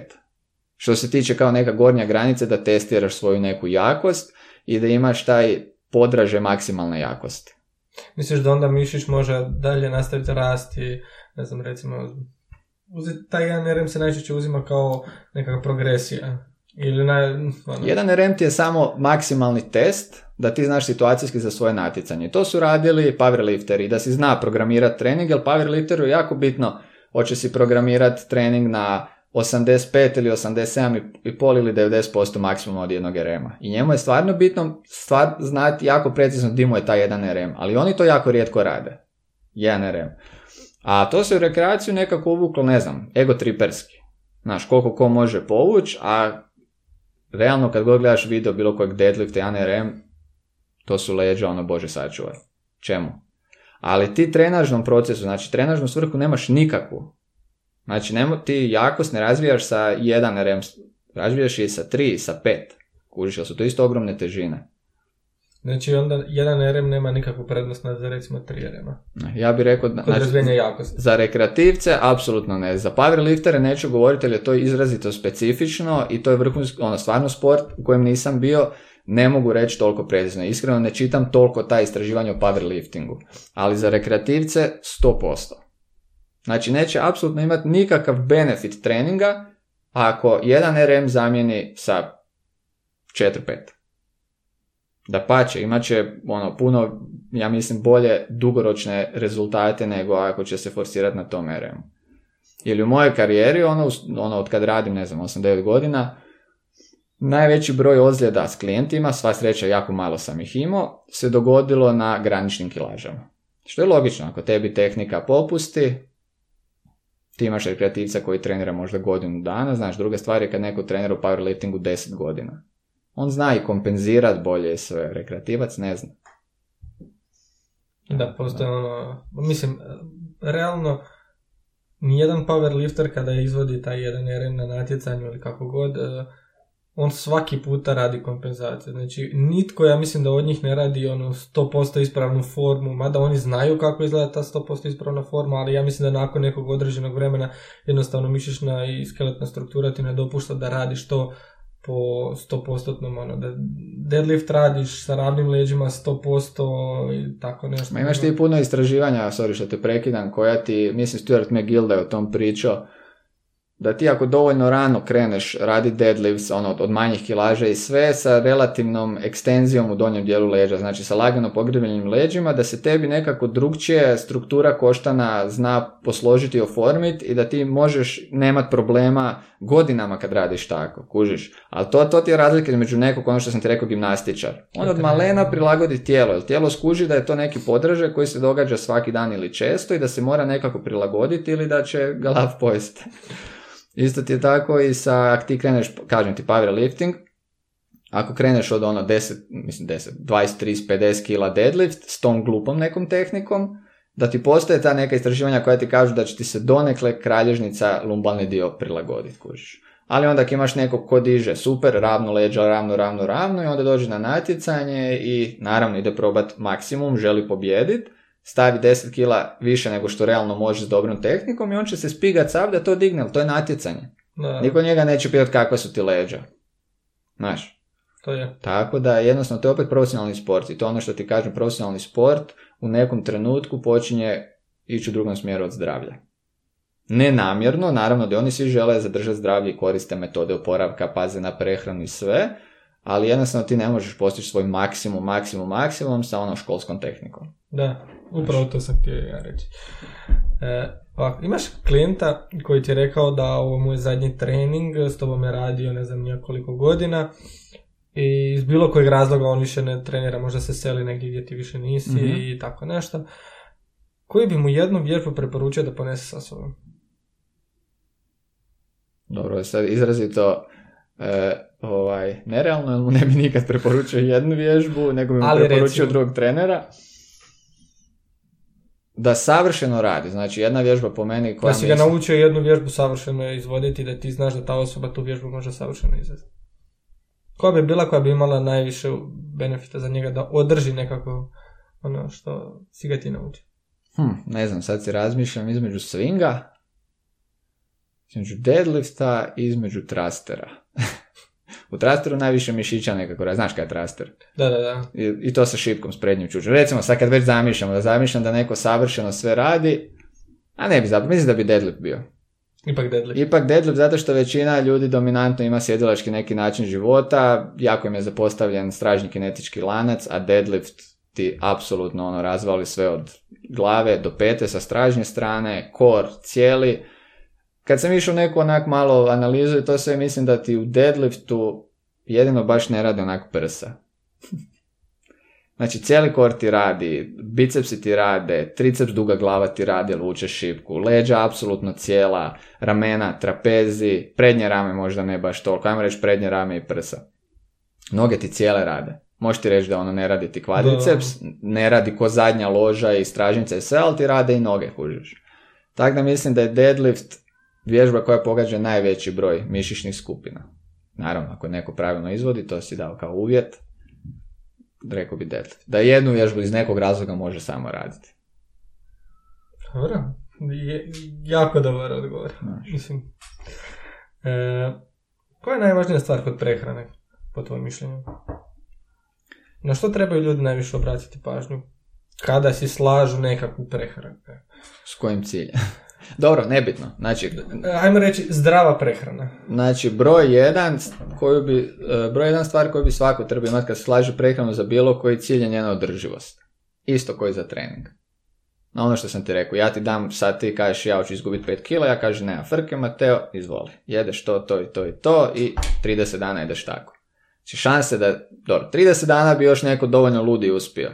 Ali to što si ti rekao zdrava prehrana, ako ne volim taj termin, ali ok, zdrava prehrana je ona koju ti možeš cijeli život koristiti. Plan i program prehrane koji ti ja dam na papiru, nema šanse da ti koristiti cijeli život. Znači moraš imati održiv plan i program prehrane. E sad, da bi plan i program prehrane, općenito zdrava prehrana, bila održiva, ona mora biti fleksibilna. I da bi bila fleksibilna, ti donekle moraš razviti znanje o toj prehrani. Znači šta ti je protein, ne moraš ti znati ko što mi treneri znamo ili još više nutricionisti u, u milimetar sve u gram zapravo, ne u milimetar, a i u milimetar ako vaš, gledaš veličinu. Ali ti moraš znati okvirno, aha, ako sam sad za doručak pojeo iz nekog razloga, ono, dobar, dobro si doručkovao. I iz nekog razloga si pojeo picu za ručak. Ti moraš znati koliko si otprilike tu kalorija unio, trebalo bi znati, bilo bi dobro da znaš koliko si kalorija unio, koliko si nutrijenata unio, proteina, masti, ugljikohidrata, iako su proteini najvažniji. I onda da znaš koliko ti prostora ostalo u večeri za ostatak. Jer ako si ti ujutro dobro doručkovo i pojeo picu za ručak, nije tebi propo dan. Ali propoj ako pojedeš i za večeru picu, ali ono, ah, jeo sam picu za ručak, sad ću otići u čoko kafe na palačinku, onda na koktel i onda ću završiti, ne znam, na čevapima. Kuž, zato je bitno, zato je bitno ovaj, imati na umu tu fleksibilnost, da ti znaš kako pristupiti u kojem trenutku. Jel, to je ono što ja zapravo učim klijente i zašto ih učim korak po korak. Znači, ono što ja volim raditi je napraviti na Google disku tablicu koju pošaljem klijentu i on mi mora upisivati svaki dan šta je jeo, kad je jeo i koju količinu. Otprilike, ne mora vagat, nego ono tri jaja, šaka ovog, dlan ovog. Po dlanu mi mjere na početku. I tjedan dan oni to zapisuju, kako oni zapišu, meni na Google disku to odmah dođe. I, ovaj, I onda ja gledam i vidim koji mi je po meni jedan ili dva najveća problema definiram. Ako su cure, to je obično premalo proteina. I to je ono prva, prva stvar na koju radimo. I onda kažem te, ako ona za doručak, što ona? Dominantno mislim da radim sa ženama sad u zadnje vrijeme, pa zato stalno govorim ona. E, većinom cure za doručak jedu zobene sa nekim mlijekom i ne znam, ili neko suho voće ili nešto. Ugljikohidrat, ugljikohidrat. Ugljikohidrat, ugljikohidrat, ugljikohidrat. Ok, nisu ugljikohidrati smrt, ne debljaju ugljikohidrati, ali onak fali ti proteina. Znači, ako jedeš četiri puta na dan i moraš unijeti 120 grama proteina, ako nisi pojela niš proteina za doručak, znači u sljedeća tri obrka svako moraš unijeti onak 50 grama proteina, onak, nema šanse. Količinski jako je I onda kažem, ok, zadrži taj doručak, ili je pitam šta misliš o nekoj drugoj varijanti doručka, onda ti zna biti joj nemam vremena, 10 minuta mi je prije posla, to mi je jedino što stignem zbog djece, ok, neću joj onda reći makni to, nego ću joj probat dati neki način, alat, s kojim će povećati unos proteina.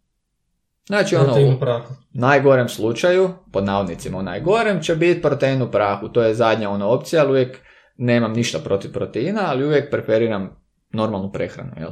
E, namirnice.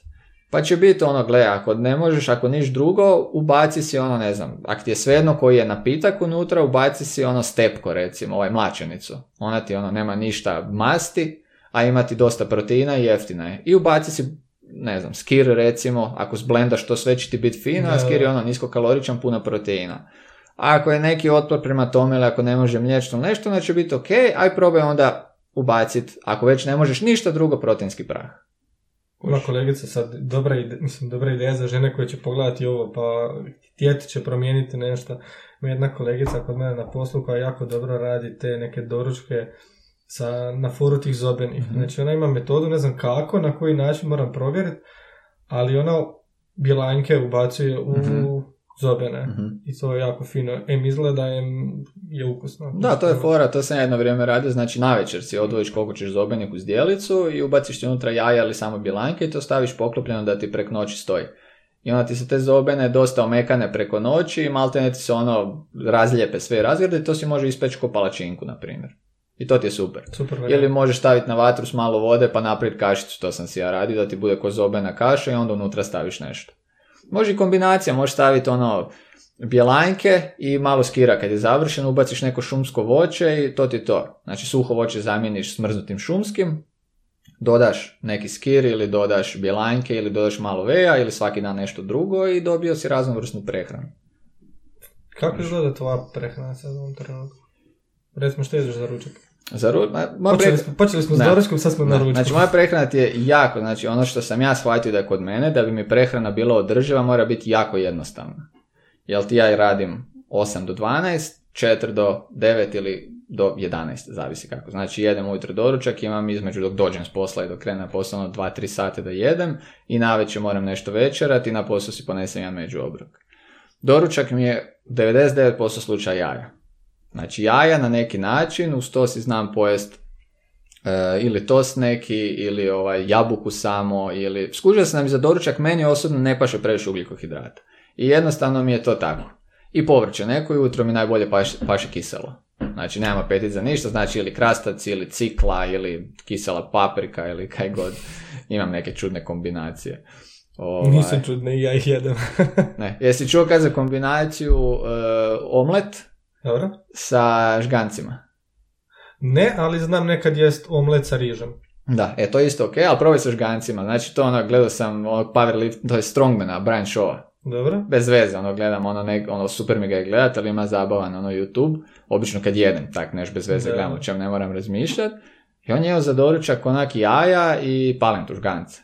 No, bilo je onak zanimljivo i probao sam jesti prefino mi je. Uglavnom, nekad, ali dominantno su jaja, povrće i recimo dva tosta s malo dimljenog lososa ili humusom. Evo, to mi je recimo 80% slučajeva 90 doručak. E, ručak je uvijek, uvijek i večera mesina. Znači za ručak uvijek kuham duplo da imam i za večeru. Znači to je uvijek meso, uvijek je povrće i uvijek je neki ugljikohidrat. Znači ili krumpir, ili batat, ili riža. Tjestenina mi iz nekog razloga ne paše baš prečesto. Znači pojedem istu količinu riže i tjestenine što su po sastavu vrlo slični. Tjestenina me baš spusti. Znači za sat vremena onaj glikemijski što smo rekli, to je inzulinski, onak malo šok mi dođe.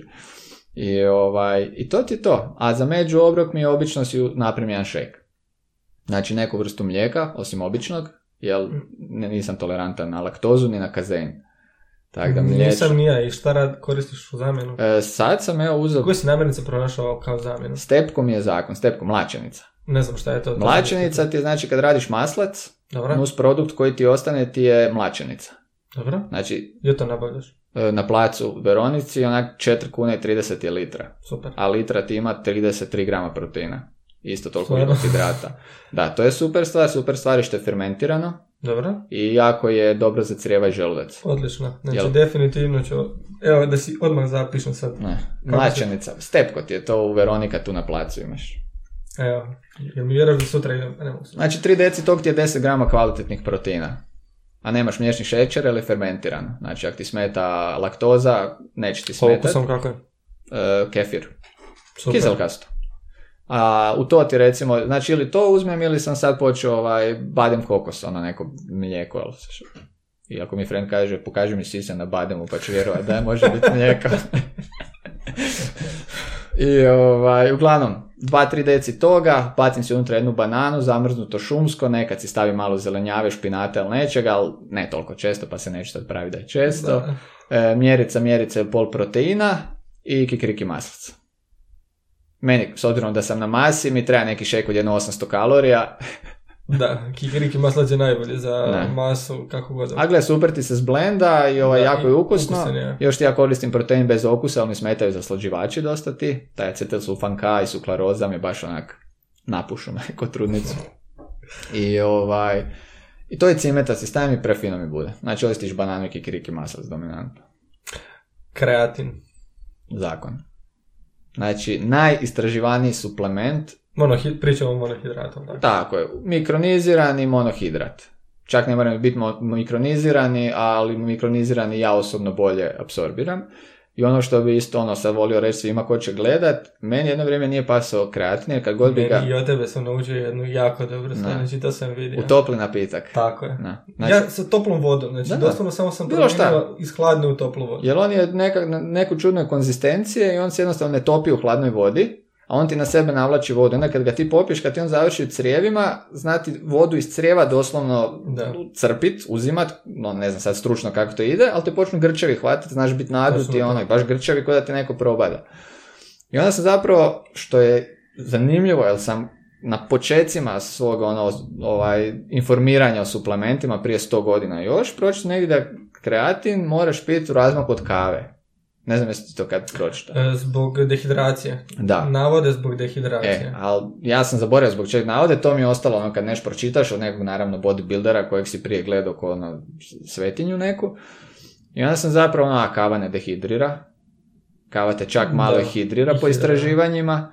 I ovaj, i u istraživanju su sakrivali okus, ono da se ne zna ko dobije placebo, ko pravo su stavljali ljudima u kavu. I ono, onda je preporuka, znači stavljate u topli napitak, idealno ili u kavu ili u čaj ako ih ujutro pijete. Jer kreatin nema veze kad piješ. Da, ne mora biti prije treninga, poslije ili nešto. Bitno je... 3 do 5 grama dnevno i kad I kad sam počeo tak biti, zakon. Nikakvog problema, nikakvi ono diskomfort sa crijevima i super je bilo. Meni, ja isto ne gledam više na ono u koje vrijeme, u koje vrijeme pijem. Ako sam danas popio ujutro, probat ću da ne popijem ono to jest ako sam danas popio najveće, probat ću da ne mm. ga odmah ujutro, ali ako ne stignem nikada drugo, to, zaista popijem ga kad je I da ga jedan dan fulaš, nije ti to, mislim, svi imamo spremišta kreatina u mišićima i ovisno o prehrani, neko ima više, neko ima manje. Da li si pobornik više ono, one faze punjenja ili smatraš da ne? Ne, Znači, nakon mjesec dana ti otprilike jednaki rezultati budu, s tim da ako radiš punjenje, ono stvarno radio sam ga prvi put kad sam životu pio kreatin, ono, onda te stvarno zavodeni i odjednom ono dobio sam u tjedan dana 3-4 kile. Da. I onda sam imao na faksu atletiku, znaš, nije mi bilo baš ugodno skakat po parketu tamo i sve sa odjednom 3 kile više. Tako da, dođeš na isto, za mjesec dana dođeš na isto, ako se neko žuri može napraviti punjenje, ali... Ajde sad da malo uh, sad smo spominjali da navlači vodu na sebe. Jako je velika zabluda ljudi oko toga što i zato najčešće ne uzmaju kreatin jer kažu uh, Zavodeni će me, izgledaću ko balončić. Neće, znači kreatin na sebe veže neku malu količinu vode i ako piješ 3 do 5 grama na dan nećeš apsolutno ništa skužiti. Više ćeš skužiti da se zavodeniš kad pojedeš ono 100 grama ugljikohidrata nekih i popiješ litru vode. Da. Jel ti gram glikogena na sebe veže oko 2 grama vode. Da. I zašto ono, kad je onaj cheat meal bio popularan pa se napucaš nečeg, napiješ vodu, jutro se probudiš ono ko ne vidiš si oči.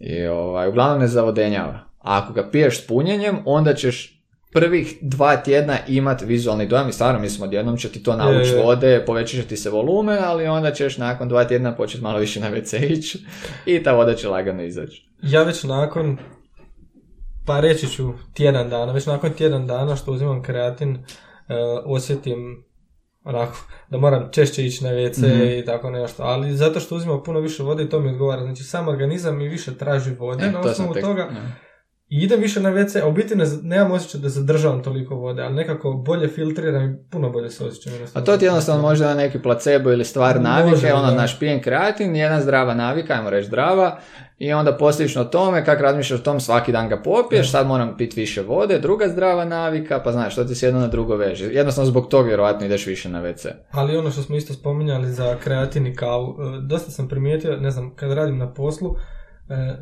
vrlo često mi se zna dogoditi da zaboravim jednostavno pit vodu ili da jednostavno mm. ne stigne popiti dovoljnu količinu vode. I onda dođem navečer doma i onda baš imam jako potrebu za pijenjem vode jer osjetim da sam dehidriran.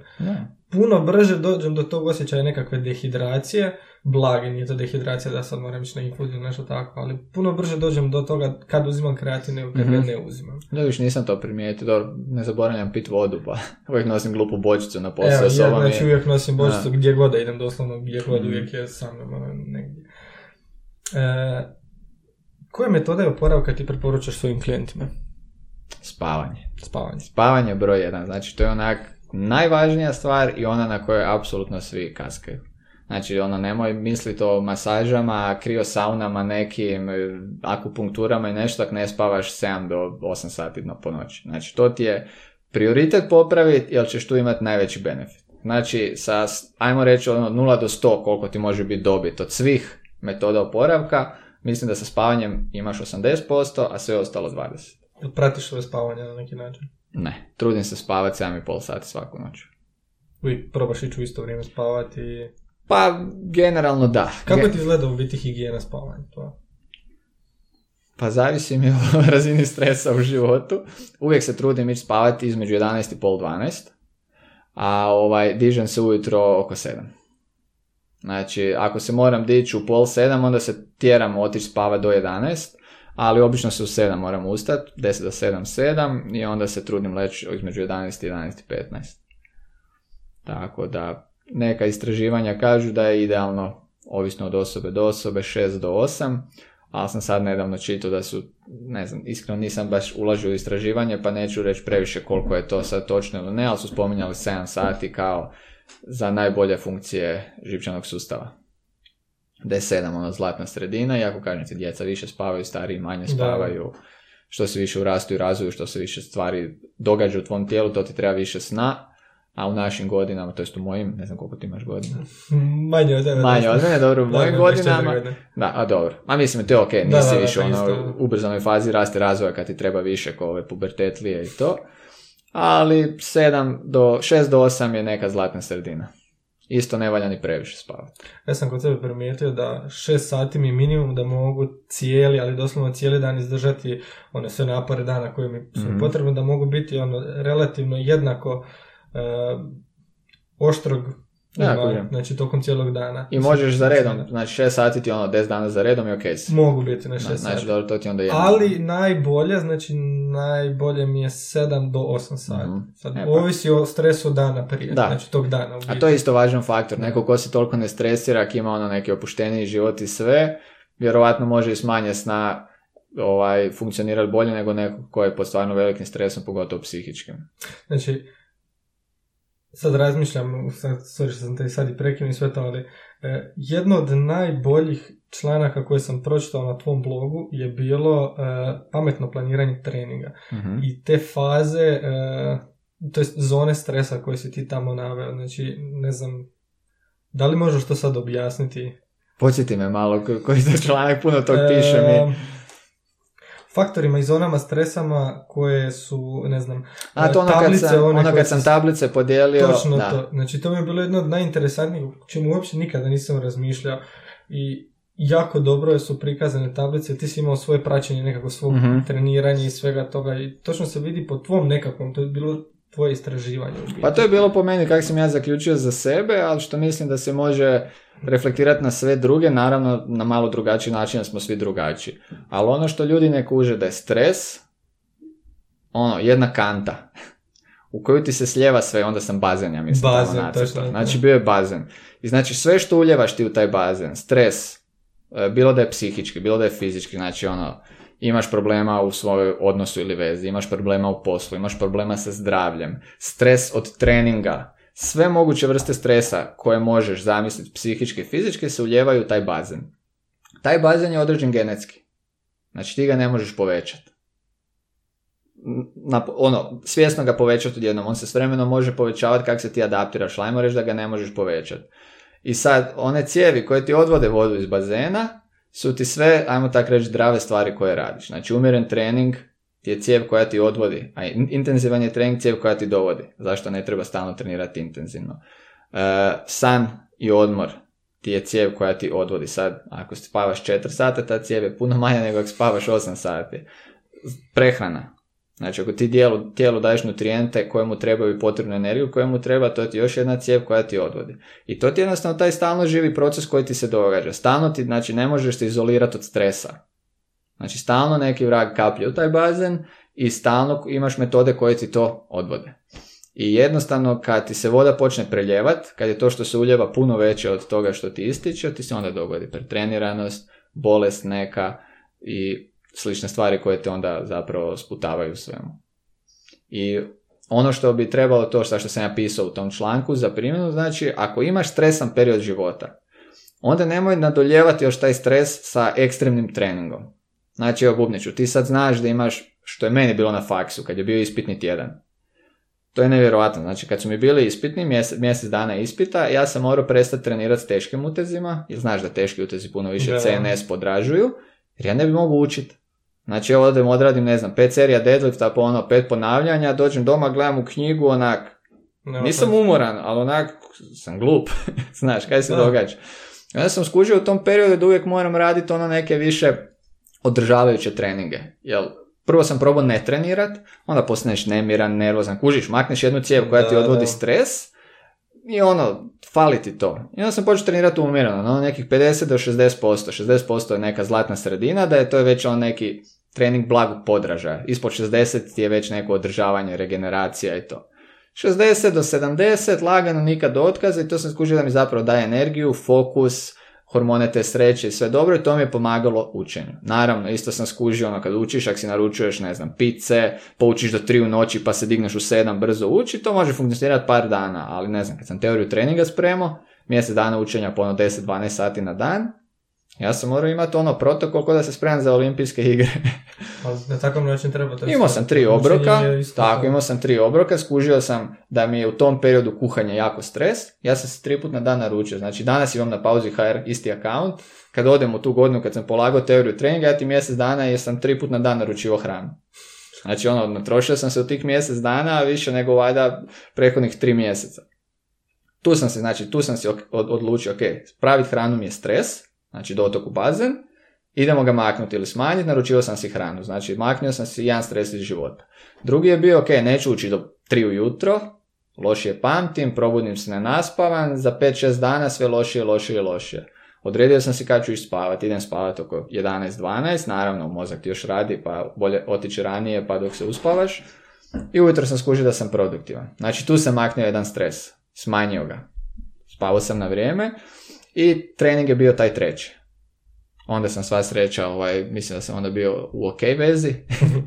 S turom nije bilo nikakvih ono problema, stresova i to je bilo super. I ovaj, smanjio sam si stres na minimum i jedini izvor stresa mi je bila ta teorija treninga koju sam ovaj... Koja je bila dovoljno da Koja je bila ogroman, znači ogroman stres i taj ono tjedan kad je bio ispit ono bilo koma i naravno da poslije si ono osjećaš koja te premlatio neko i sve, ali je bilo ok. Ali općenito, znači nebitno, svi si, na primjer, sjedi si za nedjeljom, pogledaj si raspored za taj tjedan, vidi si kad bi dva, tri dana tjedno imao sa najmanje stresa, te dane odi trenirati. Znači, ako jedan dan imaš posao, moraš pokupiti djecu iz vrtića, imaš neki pregled, bla, bla, bla, ostane ti ono možda sat vremena slobodno, nešto tu ići na glavu, žurit na trening. Nego uzmi si drugi dan, ako nemaš toliko ono vremena, nema veze ako si ti zacrto trenirati ponedjeljak, sreda i petak ili ako tvoj program kaže četiri treninga. Da. Bolje odradi dva ili tri u dane kad ti je razina stresa minimalna, ali će ti to dugoročno, opet se vraćamo na tu dugoročnost treninga, biti pametnije. Kako izgleda tvoje planiranje, recimo kratkoročno i dugoročno? Za klijenta ili za mene? Za tebe. Za mene nikako. Znači, dugoročno planiranje nemam apsolutno nikako Uh, jer sam skužio, ako planiraš kratkoročno i to ostvariš, doći do dugoročnog. Zašto bi se zamarao s onim što će biti za tri mjeseca? Jer kažem ti, nemam nikakve ciljeve, neke ono, natjecateljske ili nešto. Meni je osnovni cilj biti funkcionalan i zdrav. Funkcionalno znači da imam energije svaki dan i da me ne boli sto stvari, jer ono moraš demonstrirati ljudima vježbe, odnositi, donositi, montirati. Ja dnevno u teretani prehodam od 12 do 15 tisuća koraka i uvijek neki vrag imam u rukama, kao što i sam vidiš. Kad ne vidiš, on ili šipku ili utege ili bilo kaj. I ovaj, jednostavno se fokusiram na kratkoročne ciljeve i da se vratim na to što si mi rekao na taj post, imam fa- dijelove u godini kad više treniram, kad manje treniram. Znači, najluđi period na poslu mi je uh, od, 11, od 15.10. do drugog mjeseca, jer onda imam naj, ono, jako puno treninga i jako puno viroza u teretani gluposti i sve i onda moram stvarno smanjiti trening na minimum da se ne razbolim, što ove godine mi nije upalilo očito, iako ovaj, nekad upali, nekad ne. Malo sam se preforsirao ove godine, sam sam se kriv, to je bitno da znam di sam. I, ovaj, I onda imam period, ne znam, od drugog, trećeg mjeseca kad imam hrpu posla do petog, ali nemam nikakvih problema zdravstvenih. Jer ono, ljepše je vrijeme, proljeće, sva sreća, nemam nikakve ove uh, alergije i to. Više sunca, više si vani, znaš, kompenziraš nekako to što si 10 sati zatvoren u teretani s 300 ljudi koji dišu isti zrak, podeš na sljeme, češće i to sve. Od periodu od trećeg mjeseca do osmog mjeseca ja apsolutno najveći napredak napravim u svom ono fitnessu. za izgled, za sposobnosti i za sve. Tu si znam i baciti bazen, onda i odem i na sljeme češće i treniram redovito, trudim se trenirati. Znači, dva do tri puta tjedno u ovom periodu lošijem, a tri do pet puta tjedno u ovom boljem te periodu. Kad pišeš objave za blog, Dobro. koja je osoba koju se obraćaš? Da li zamisliš nekako osobu? Svojim klijentima. Znači Svojim, svojim klijentima, da. Jer radim dominantno sa rekreativcima, početnicima i osoba koja se uvijek obraćam kroz post na način pisanja i sve rekreativcu i početniku. Sad eh, si, prije što smo počeli ovaj razgovor, si spominjao kako ćeš više snimati za YouTube kanal, Mhm. tako da ovaj, pozivam sve koji će ovo gledati uopće da odu na tvoj YouTube kanal, jer ima jako puno kvalitetnog sadržaja, kvalitetnih vježbi i nadam se da će biti puno više onih eh, edukacijskih, a ne samo primjerom pokazivati Mhm. vježbe. Zapravo sad na YouTube imam samo jedan video, sam sve ove maknio prije. Stvarno. Sad je samo ovaj video koji sam snimio u nedjelju. Znači, dobro, dobro, pa sam ovaj, gledao prije. da. Ovaj, da, cilj mi je taj YouTube sam od uvijek htio. Već evo recimo dvije, tri godine sam htio snimat. Volim pričat. Ja sam zapravo, kad sam upisio faks, neka želja mi je bila ostati na fakultetu, jer jako volim predavanje. I ovaj, volim to izlaganje, volim pripremiti nešto. Mislim što vjerojatno vidiš kroz to što pišem, da onako volim metodski nekako tome pristupiti.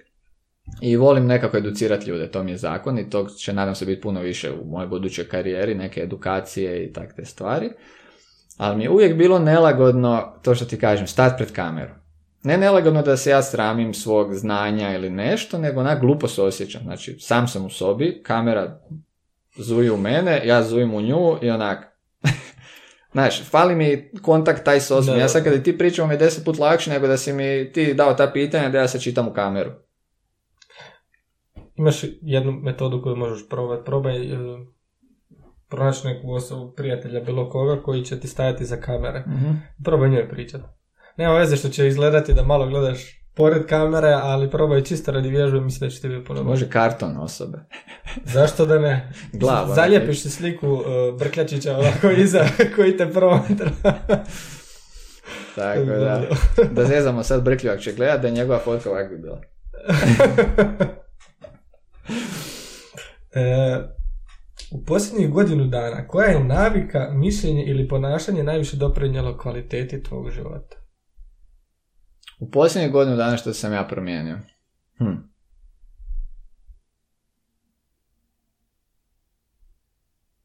Odvojio sam, pokušavam, to je sad mi jako dobro ide, znači odvojiti pojam posla od zarade i od zadovoljstva. Ne znam ako ti to ima nekog smisla.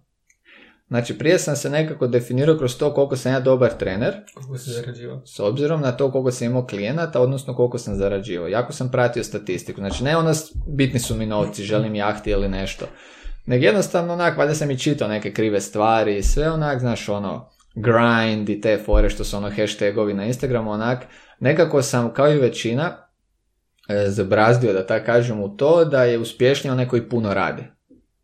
A zapravo je uspješniji onaj koji puno manje radi, a jedno, jednako ostvari koji ovaj što puno radi, kužiš. Znači, ako ja mogu ostvariti sve što sad ostvarim sa 10 sati rada na dan iz 2 sata rada, puno sam uspješniji ako to napravim sa 2 sata rada na dan, kužiš. Nebitno o novcima. Znači, e, specifično, prije sam se trudio imati što više treninga.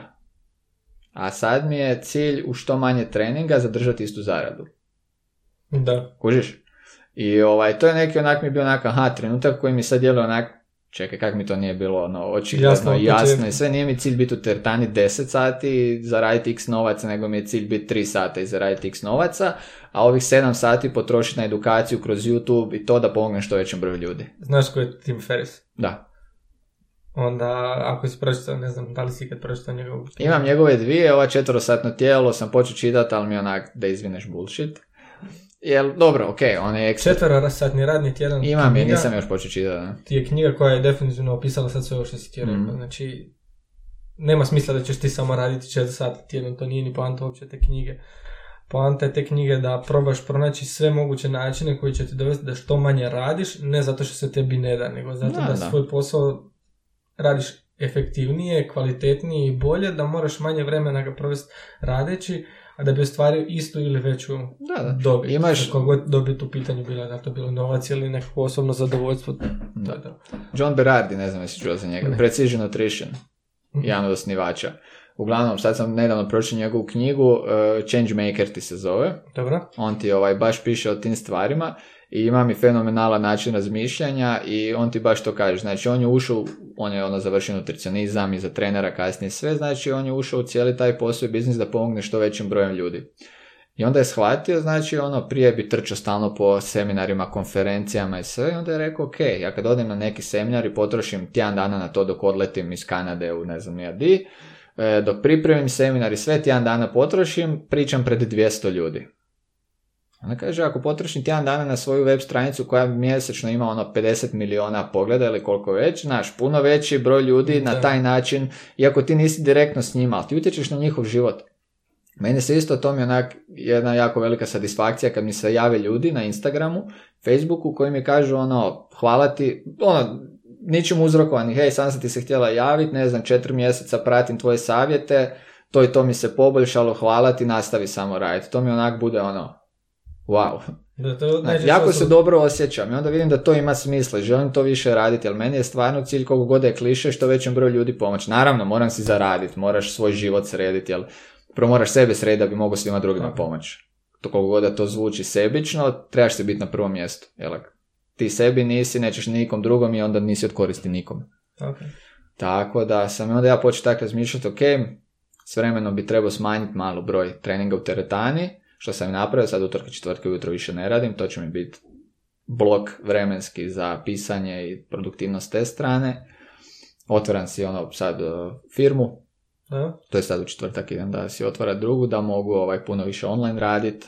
Znači, htio bi napraviti neki ono, ili neku zatvorenu grupu koja će biti ono mjesečni subscription ili šta ja znam, individualne online treninge. To uglavnom da što većem broju ljudi mogu biti pristupačni. Jer puno mi se, ja prošle godine mi se valjalo, ne znam, 30 ljudi javilo sam za online treninge, rekao, sorry, ne radim ih.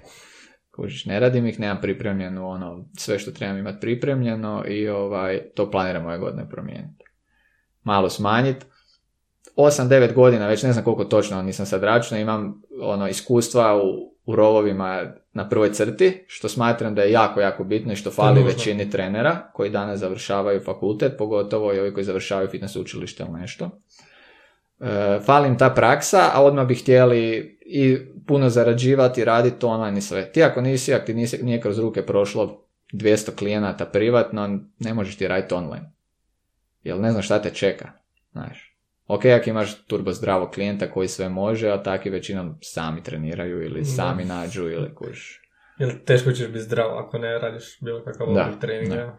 Tako da, ovaj, mislim da je to, znači, odluka što si me pitao ove godine bila malo si raščistiti odnos sa brojem sati u teretani, sa zaradom, ne znam, John Berardi, ali, o bože, John Berardi, Jonathan Goodman, ali znaš?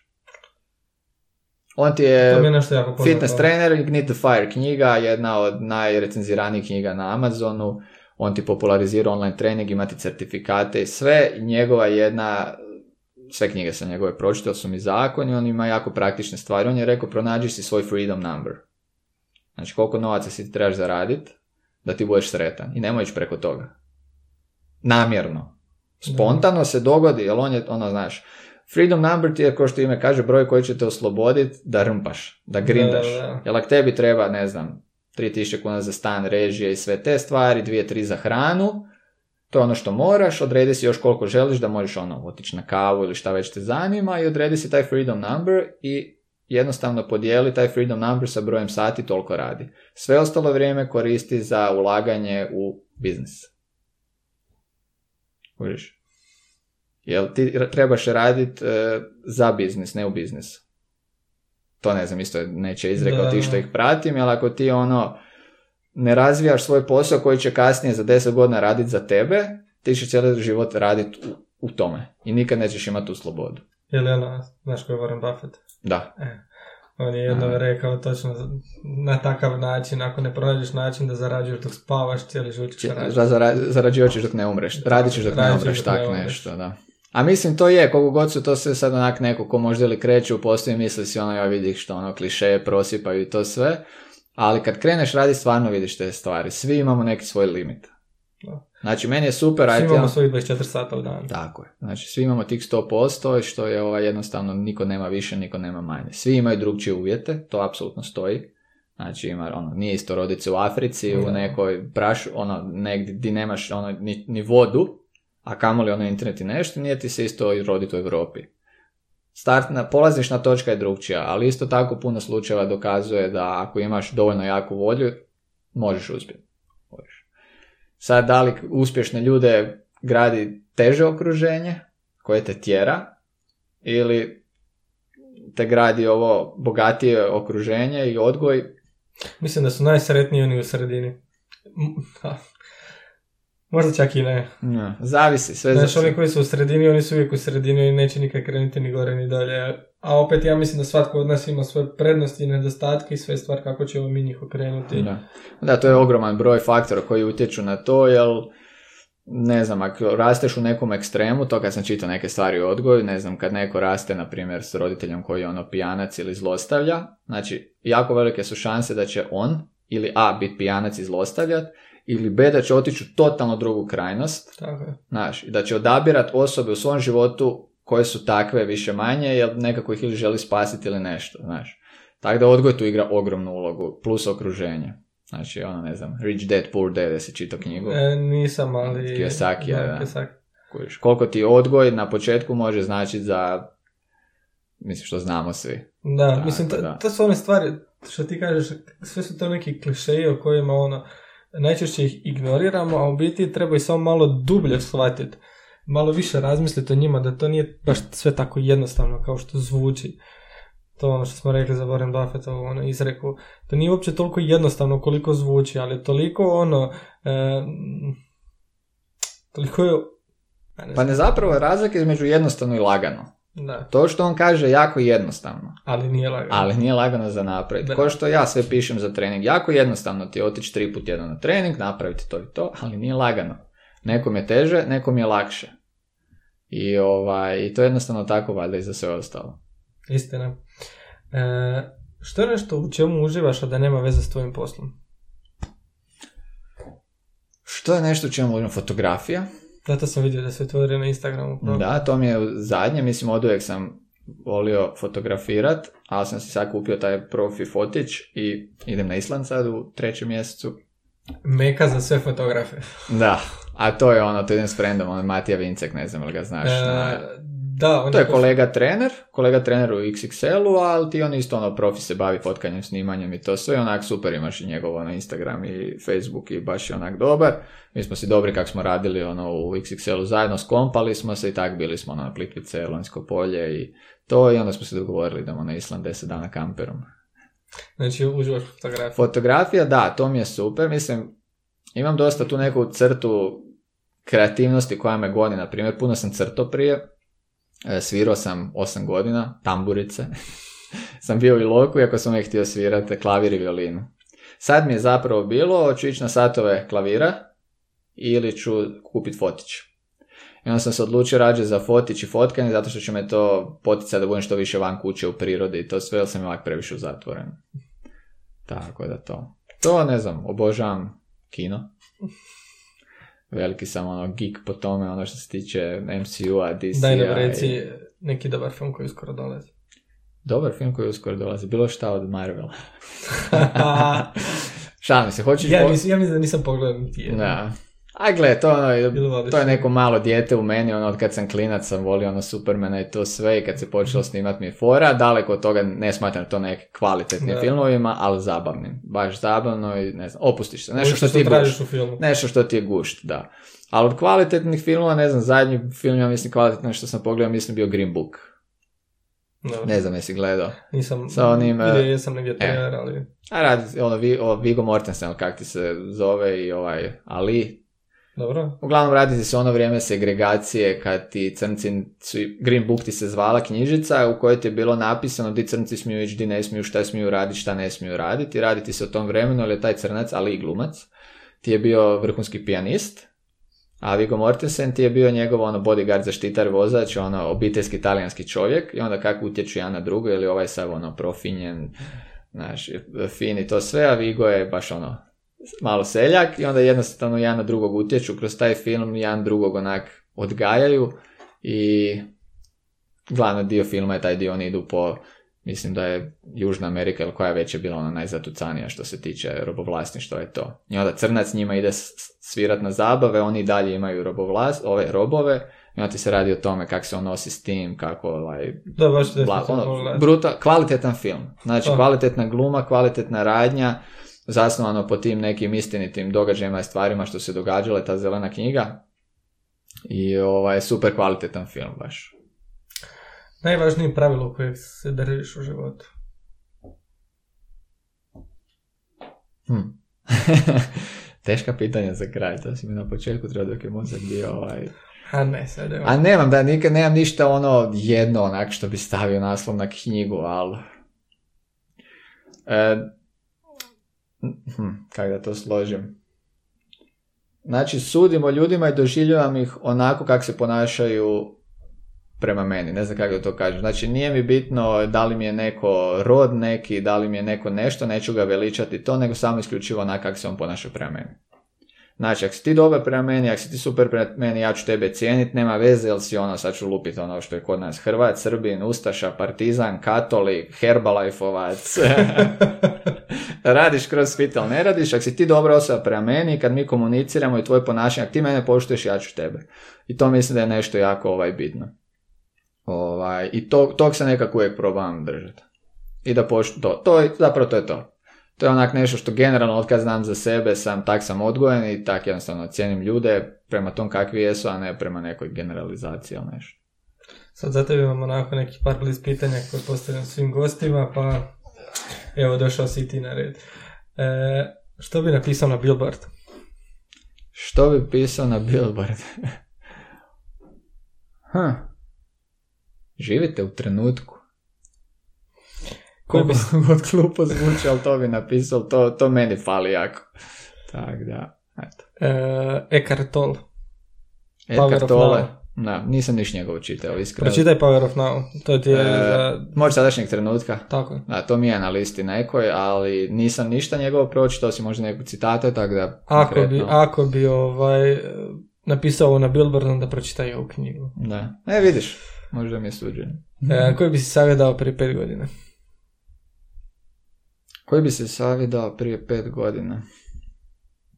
Odi na podcast, bit će dobro. e, da budem strpljiviji. Budi strpljivi doće sve ono kaj čekaš. Najbolja investicija koju si napravio u životu? U životu? Hm. Najbolja investicija u životu. Pa se može nazvati investicija to da sam se spisao sfere upisao kineziološki fakultet? Naravno. Ali to mi je bilo najteža odluka, ali si imao da ću ono razočarati roditelje, da znaš, koliko god nisam, koliko god me bilo briga šta drugi misle od mene, bit će ono šta će sad ono selo pričat. Znaš, ispisao se, propali fakultet i to, ali zapravo je to bilo nešto najbolje i najpametnije za mene, ja mislim što sam napravio da mi je utjecalo na cijeli život. S kime bi se mijenjao na jedan dan? kime bi se mi ne hm. Da kažem sad kliše, kažem s nikim. Zadovoljan sam sa svime kakav sam. Ali ono, to je samo na jedan dan. Na jedan dan. Čisto da vidiš. Pa s nekom ženom. I to kad ima PMS. da vidim koliko je to stvarno, ovaj, vjerujem da je, ali me to baš zanima. To je nešto što nikad neću iskusiti. Možda da sam ludi na porod, ali ne bude PMS za početak. E, nešto čemu bih htio biti bolji. Snimanju videa za YouTube. I u, u marketingu. U marketingu. U marketingu. To, to, na tome jako puno radim i to sam skužio da falim, da je da je to jedan alat koji će mi pomoći da do što većeg broja ljudi doprem. Znaš ko je set godin? Da. I njega imam na listi jedno četiri knjige, ali šta već. Onda... Ako znači, je... preporučaš ga. Definitivno. Ljubičasta no. krava, nećeš pogriješiti. mm E, što bih htio da ljudi nauče iz tvoje priče?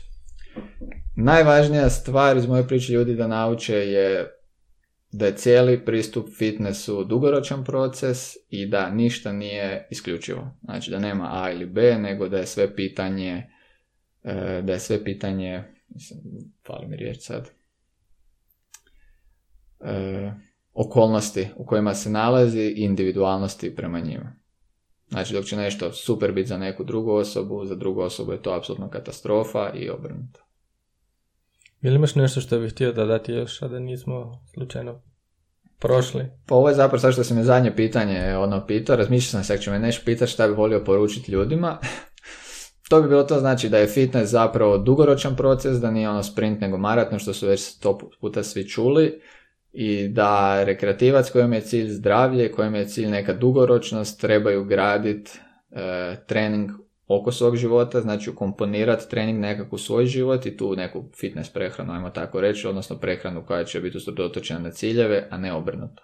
Znači nemojte kopirati sportaše, nemojte kopirati influencere koji samo žive od treninga, ko ne znam, Simeon Panda i ta ekipa, jer puno je lakše, puno je lakše kad ovaj, neko sve živo fokusira na trening i prilagodi svoj život, spavanje i sve. Mislim, lakše u smislu ostvariti ciljeve, ne kažem ja da je njima lagano. Da. I tekako treba influenceri raditi, mislim, dok jedan video snimim treba mi šest sati, a kamoli svaki dan nešto izbacivati.